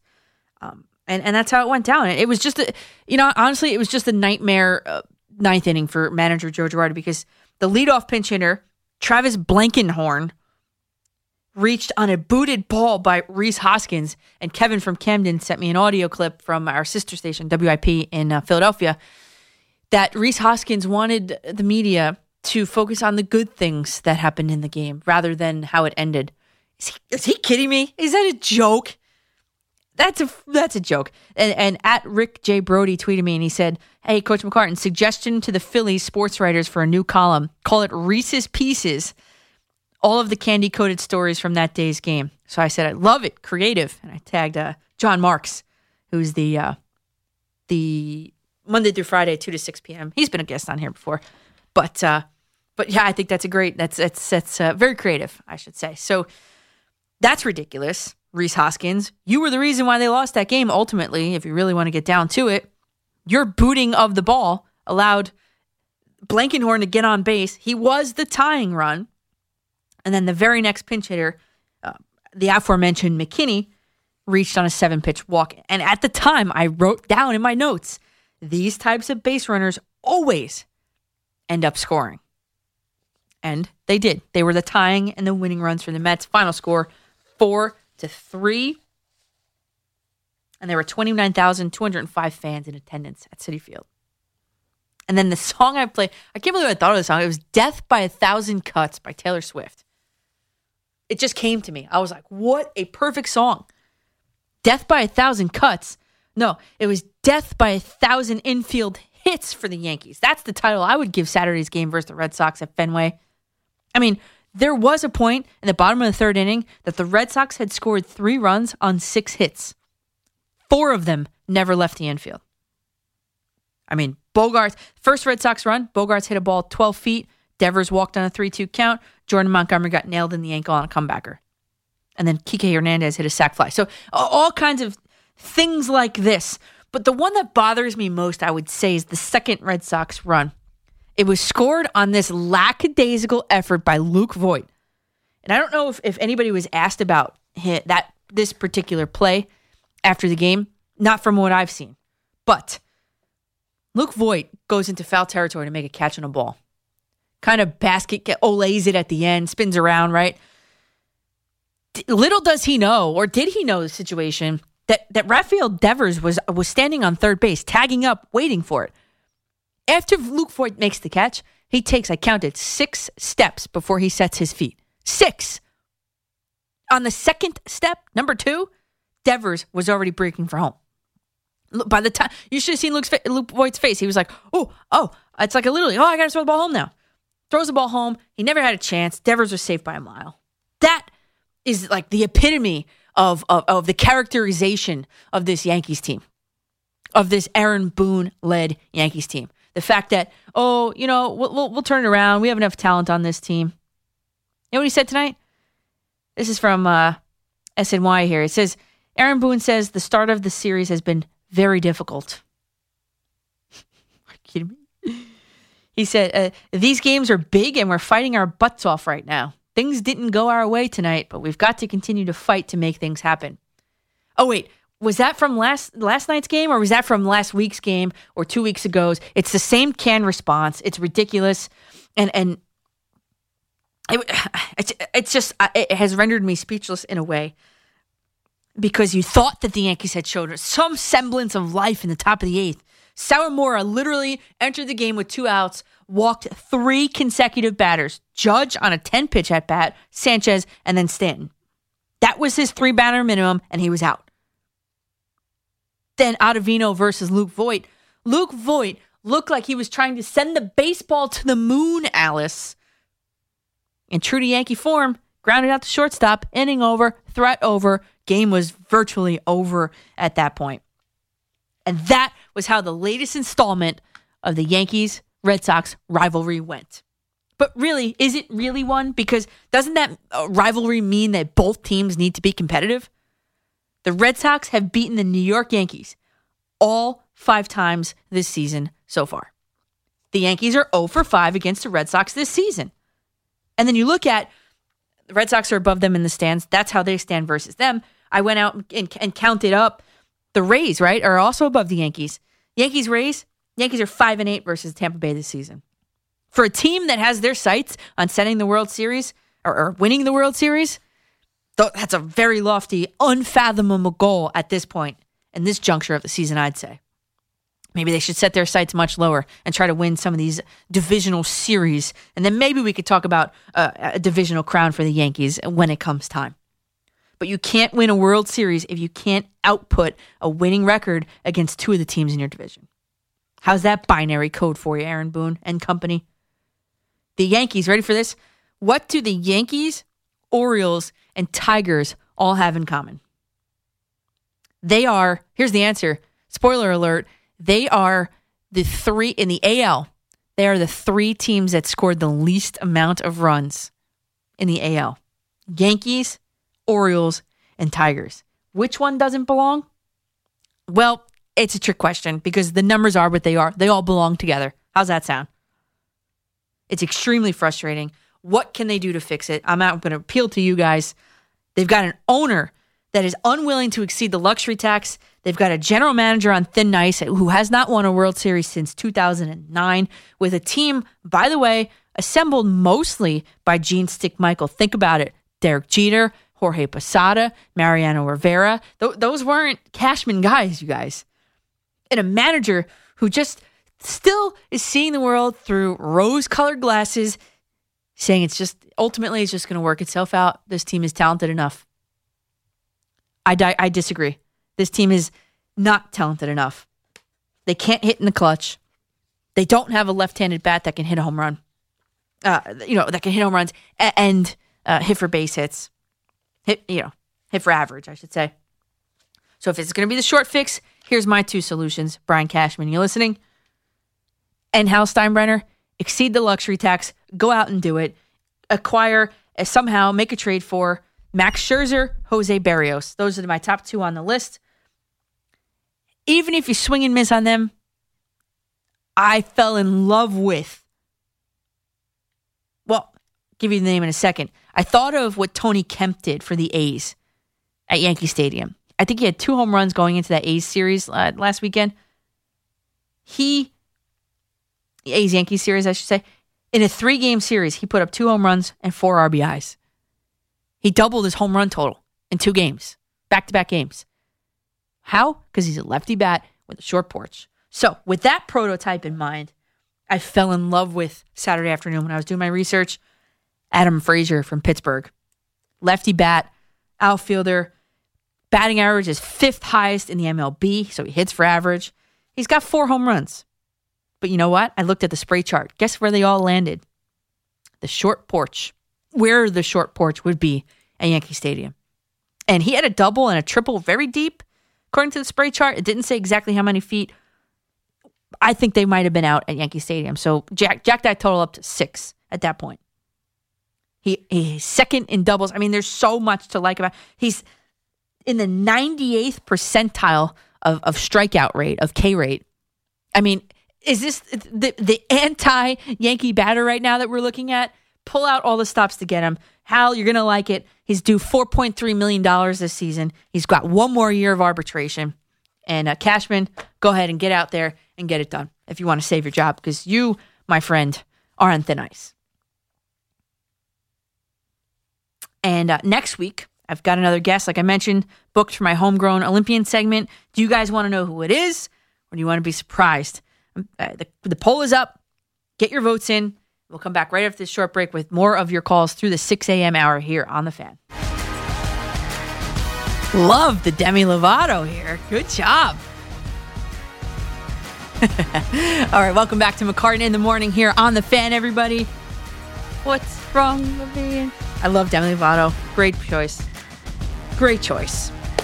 So I'm looking for some feedback really quickly on my homegrown Olympian segment, like I do in my classroom. When I try something new, I like to ask the audience's feedback. In that scenario, it's my students. In this scenario, it's you. I just think it's a unique time, and it's my first time on the radio during the Olympic Games.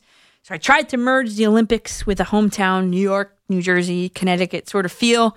That's what I came up with. So, of course, it helps that the ultimate homegrown athlete kicked it off. A guy that grew up in Toms River, played baseball at Rutgers, played for the Yankees and the Mets, and is currently in the middle of a stint with the Sussex County Miners. Todd Frazier, I hope you guys enjoyed it. And I checked the poll on the commercial, and guess what? It's a 50 50 split of if you guys want to figure out or find out who next week's guest is. And I guess that makes it my decision because that's what happens in my classroom. I get I get decisions in that scenario. And guess what? I'm going to keep you guys in suspense. You could send me your guesses. I'll let you know if you're right. And and Kevin was closest. Kevin said uh, he guessed Julie Ertz and then he guessed um, Carli Lloyd. Didn't nail it, but he was close. That's all I'll tell you.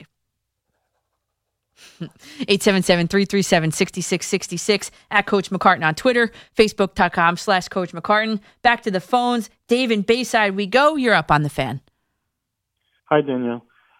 Um, I've got to take a little issue up with uh, Gary Sanchez and uh, Kyle Higashioka comparison you were making. Okay. Which On one? About the- the, the caught stealing percentages?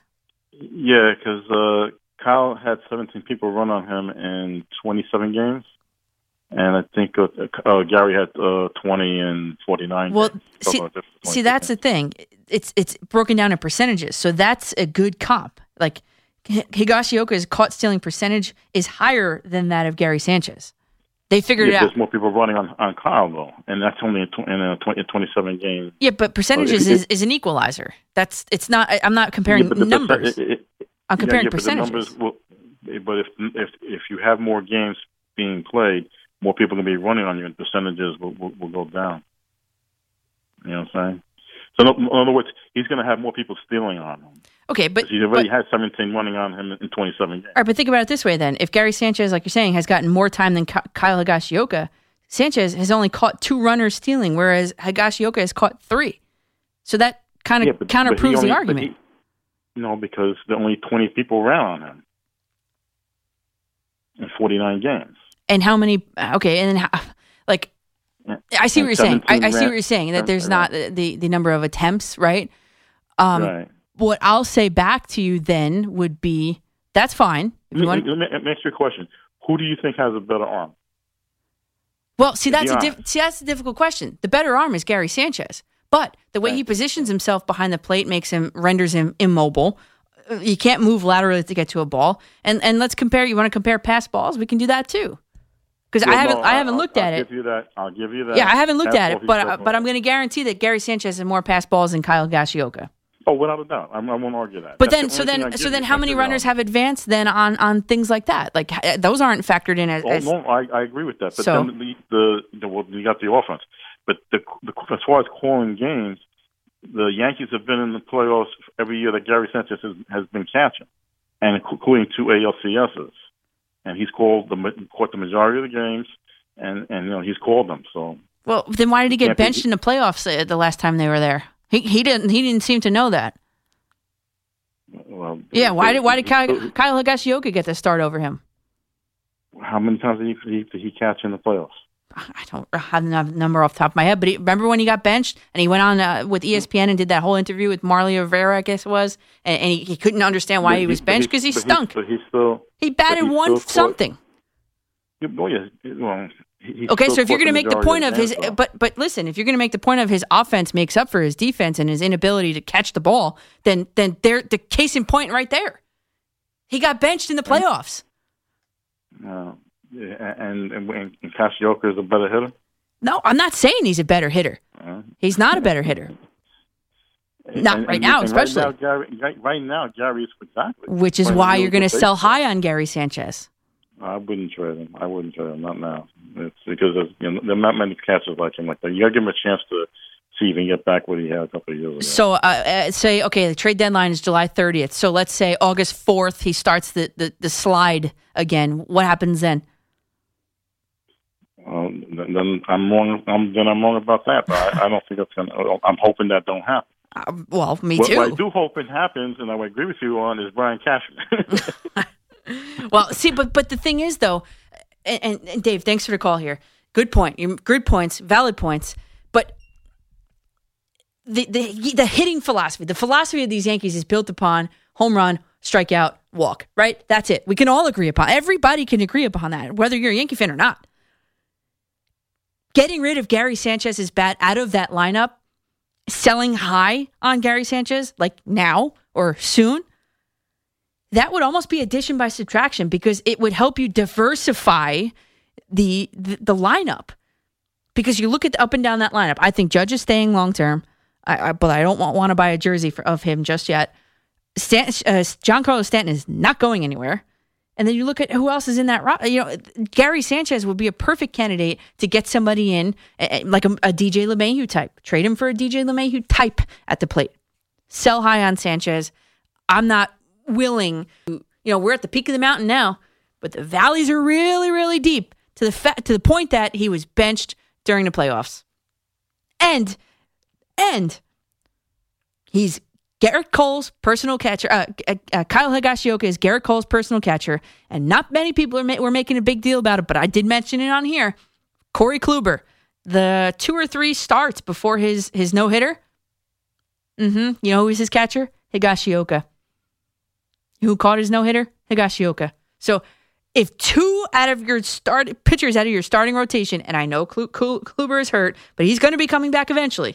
If two out of your starting pitchers, out of your starting pitching rotation, if two of them prefer Higashioka as their catcher over Sanchez outwardly, what about the other guys in the rotation that don't have as much clout?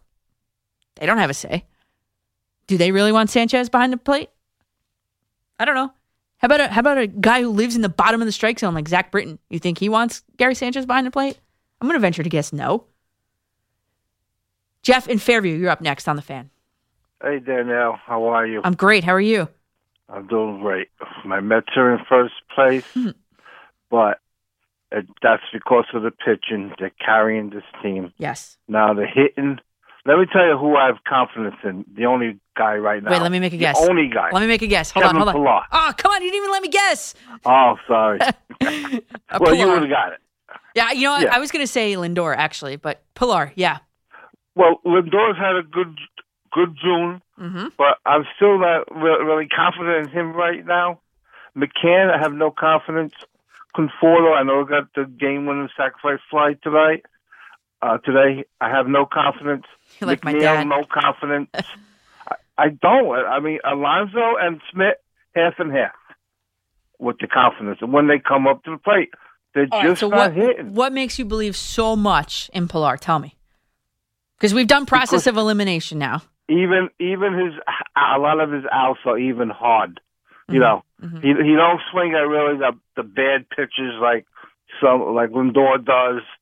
I mean, you know, he swings at strikes and he hits the ball hard. Even that Atlanta series in the last inning, he lines out to third. That goes through, we win that game. And then the next game, he lined out to first to uh, uh, Freeman in that Atlanta series. Uh, I have a lot of confidence in him. I mean, when he gets up there, I really do. And Villar too. Well, now Villar's hurt right now. I have confidence in him. And even you know what? Also too, the back Patrick, the backup catcher. yeah, Oh, my I have confidence when he gets up there. But the the core four or six, we have such a good lineup on paper. I uh, imagine when they start hitting, they're going to run away with the division. Uh, I mean, but if they don't, if they continue not to hit, you can't rely on this great pitcher. This is not going to be like this Yeah, all year. They're it's not going to be lose this five sustainable. Yep, yep, and and that's Now- a good warning there, Jeff. Yes, Do have a question for you. yes. What are you going to do with Conforto? There's no way he's worth three hundred million. No, Do you do you trade him no. Um, and that's a great question, or do you give him two hundred million? Yeah. I mean, Jeff. I mean, good, I good. don't know, man. I know Cohen's had a lot of money, but and he's one of my favorite Mets right now, position players. But Mm-hmm. But I don't know. He's got to start hitting these next two months. If I'm the owner and I'm looking at him all year, Mm-hmm. I know he was hurt a lot with the hamstring. I'm like, because he got off to such a bad start. I'm worried. I'm worried to sign this guy. Yeah, and Jeff, that's that's a valid concern there, and I think that's a, a concern uh, that we've already talked about here tonight, earlier, much earlier. What do you do with Conforto? He's not worth three hundred million dollars. That's for sure. Um, I wouldn't trade him. I know. I know the the thought process is you would get something back for him, right? But No, I wouldn't trade him. I would I would try I- see I think he wants to be a Met and I would kind of gamble on that fact. Um I ultimately uh, what I would do is I would offer him a contract probably I know it's going to be sound crazy, but I would probably say 200 million. I would offer him 200 uh, let me do some math here. Let's do 200 divided by what's a seven year deal? What does that come out to? Like 200 divided by seven, 28 million annually. That's about right. I, I would do probably 200, depending again how he does the rest of the season, but 200, seven year deal at 200. That's that's kind of my ceiling there. If another team wants to go ahead and, and exceed that, go ahead. But that's kind of my ceiling on Conforto. I would like to see him back in a Mets uniform. I I, I do like him. He's a great player. I think he's the uh, the union rep for the team. So good for him. Uh, if you saw the post game interview that he did, he thanked the fans for being there, told them to keep showing up. I mean, he, he says and does all the right things. He's a great Met, but he's not a three hundred million dollar Met. That's for sure. And I would be curious to see how much he tries to leverage leverage uh, the Steve Cohen money to uh, to, to to try to inflate his price. And that's something that we talked about in this past off season. If you're a Met fan, that watch out for the guys that are trying to leverage your new owner, your the the richest owner, right, or second richest owner in all of sports. So, um, I have a special message for one of our own here at the Fan coming up right after this. Oh, the Killers got a very wide range of musical tastes here. um, hey, listen, so uh, it's the last chance to get aboard. 877 337 6666 is the number. We are, this is our last segment, so this is your last chance. If you can't get through, it's at Coach MCC A R T A N on Twitter. We've got a bunch of guests coming, uh, guesses coming in for our next homegrown Olympic athlete segment for next week. None of them are right so far, so you guys go ahead and keep guessing. One of them is very, very, very, very, very warm. Let's just hope that this person makes the team. And the guess, no, I'm not going to tell you what it was. You guys look through the Twitter. Uh, so I do have a special message for one of us here at the fan, really quickly, if you guys will allow me to indulge right here, really quick. I saved this until this hour, until this time, because I know he's listening. But um, this is my last time on the air with with Mark Chernoff as my program director, and I just want to say that you inviting me to your office that day, meeting with me for that long chunk, chunk of time, in right over here, right down the hallway now in your office was just uh, it was just life changing. So. Uh, I- you know, it wasn't until the end of the meeting that I realized that it, it was an interview of sorts. And uh, I'll keep the contents of the talk private, obviously, but the feeling that I got was that you believed in me and that you were true to your word. And you promised me a, a tryout and you gave me a, a shot to host an hour of Tony Paige's show one, one overnight. Months after our meeting, I was like, there was no way he was going to, he's someone of this power, of, you know, this clout is going to follow up with me. Who am I? And you did. And, um, and you won over a fan uh, in me.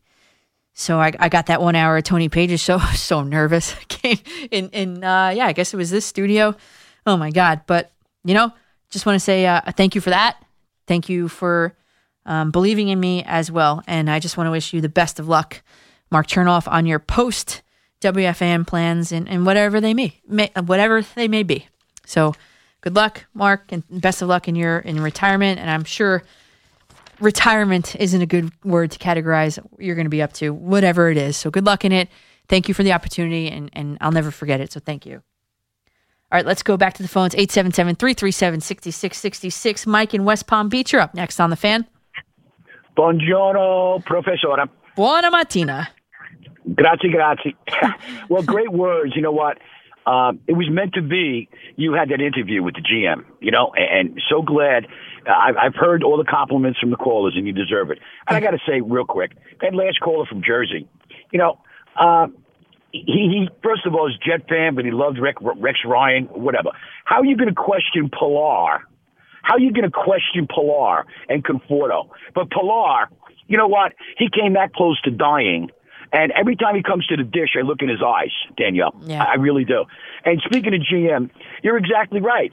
You know, you know, the Mets always had the foundation for pitching and defense. Always. The pinstripers, on the other hand, home run hitters, and you know what? Uh, they're, they're uh, like I played poker yesterday, a little bit. You know, minimum game. Second best is not going to get you anything. And I, I think he's. Uh, I, I question: Is he going to be the GM for life? You know, it's it's unbelievable. Yeah, it's like a And the Supreme Court uh, nominee, isn't it? That's right. And you know, I've always said for years.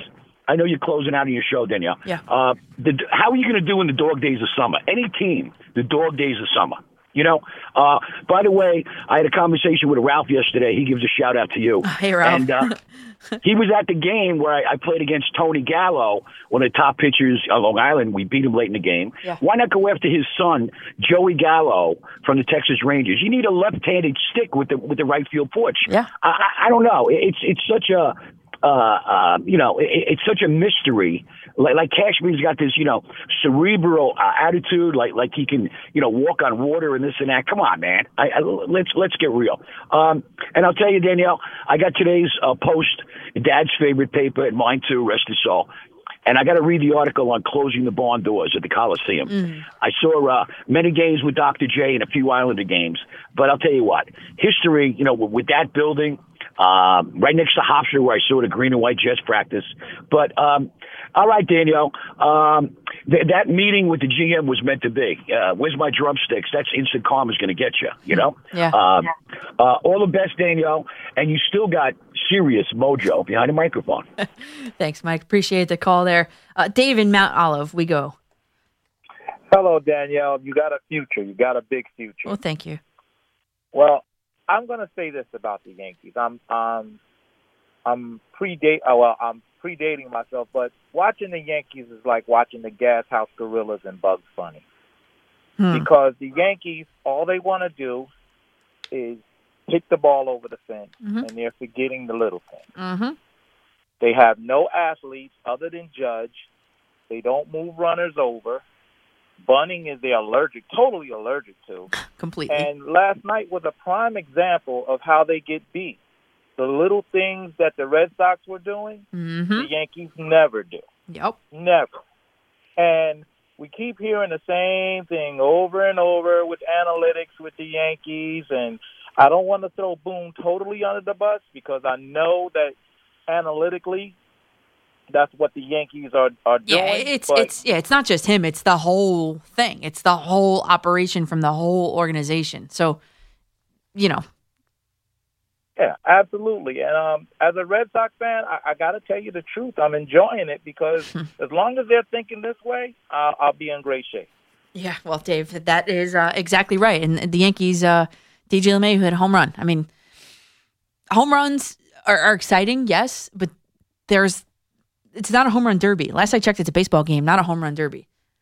And the Yankees, uh, we've talked about here at nauseum. They are just they just can't hit situationally, and that's just the mental approach.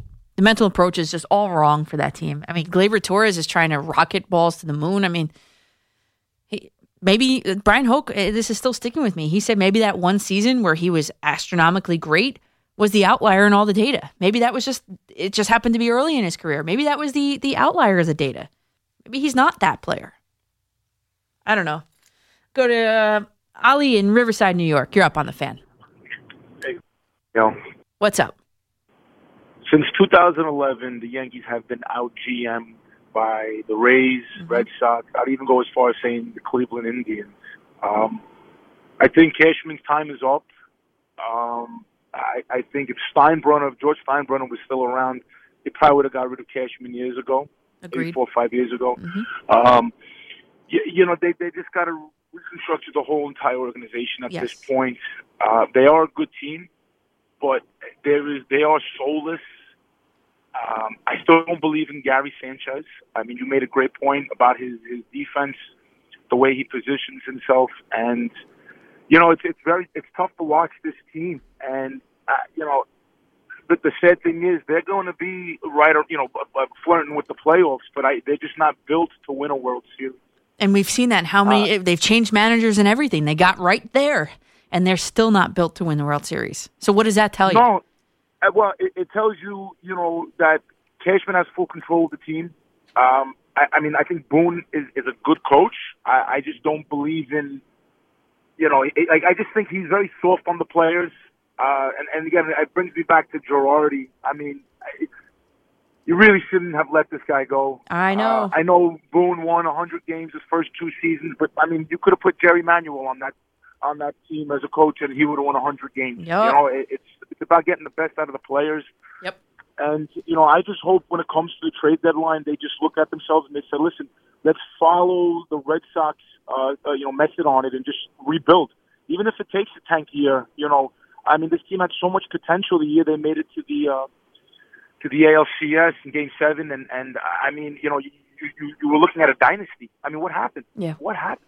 But you know, I- and yeah, you're doing great things. Thank you. um, have a good day. Thanks, you too. Yeah, that's a great question. What happened? It the baby bombers, the whole thing, how the wheels fell off of that real quick, right? I'm telling you, Gary Sanchez, sell high on him. Sell high. Because the trough is going to be way deeper than the mountain, the, the high top of the mountain that we're standing on right now with him. Let's go to Bob and Syosset. You're up next on the fan. Bird territory here, Danielle. How, how are you? Oh, thank you. You know, I, I do. I did uh, ask if Sue Bird wanted to be a part of my Olympian segment, and uh, no dice on Sue Bird. I did try though. Uh, was she too too big a star, or what? I, Uh, I don't know. The team said they just couldn't find enough time in her schedule. So Uh, I, told, I told my daughter that I thought I talked to you about it. You brought up Sue Bird and everything. So yeah, yeah. Oh, she's got to go see a game. She wants to see a game. She lives in Portland, so somehow she wants to see a game. So we'll see what happens. yeah, she'll get there. With, with, with you, say you used to live there? No, no, I said she'll get there. Oh, she'll get there. Yeah, yeah, yeah, yeah. Well, anyway, I agree with the caller before a little bit. I didn't really know what to say, but I wanted to check in and say hi.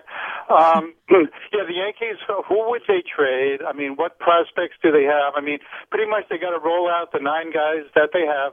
It would be nice to get a center fielder. I think Mason Williams might be a nice pickup, just to throw somebody who's a legitimate center fielder who's had a little success and some speed. And I don't know who else is out there. I don't think they need to do much because I think it's just going to be their team this year. Win, lose, draw, fail, succeed, and then we'll see what happens next year because there's a lot of moves to be made next year. And there's a lot of stars out there like Ohtani and Guerrero and and uh, that Tatis guy. And there's just a lot of stars. And the Yankee players are not those stars anymore. Judge is really not the guy. And Void, they got a bunch of good players. I say just let them play. And if they fail, they fail. You know, what do you think?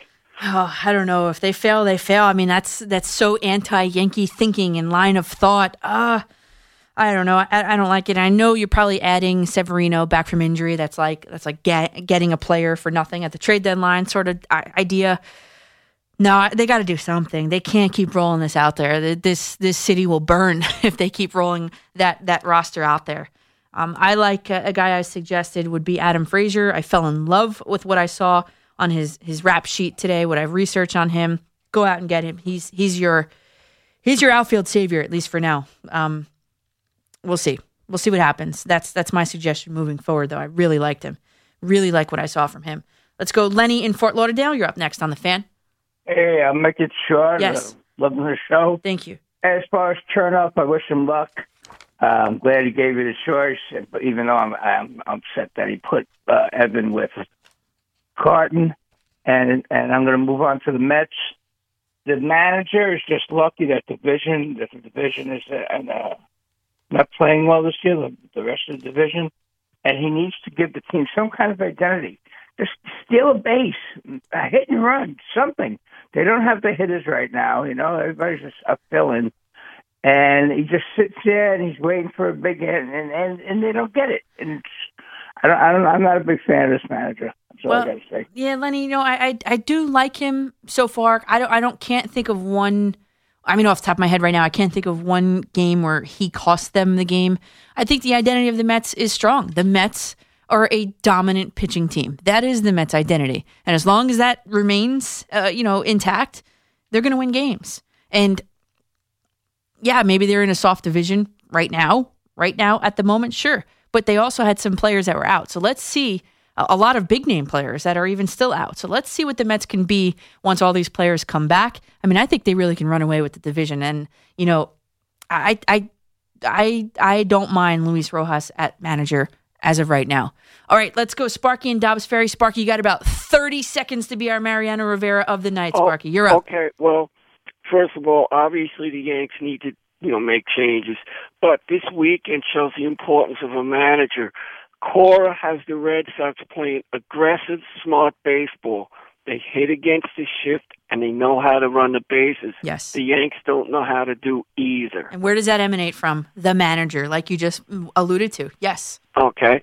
And next weekend could be the most interesting weekend of the year because if they have a bad weekend against the Mets and DeGrom pitches a dominating game against him, you're going to see people get fired. Well, we we shall see. That will be a pivotal season, Sparky. And thanks, uh, a pivotal series, Sparky. Thanks for keeping that short.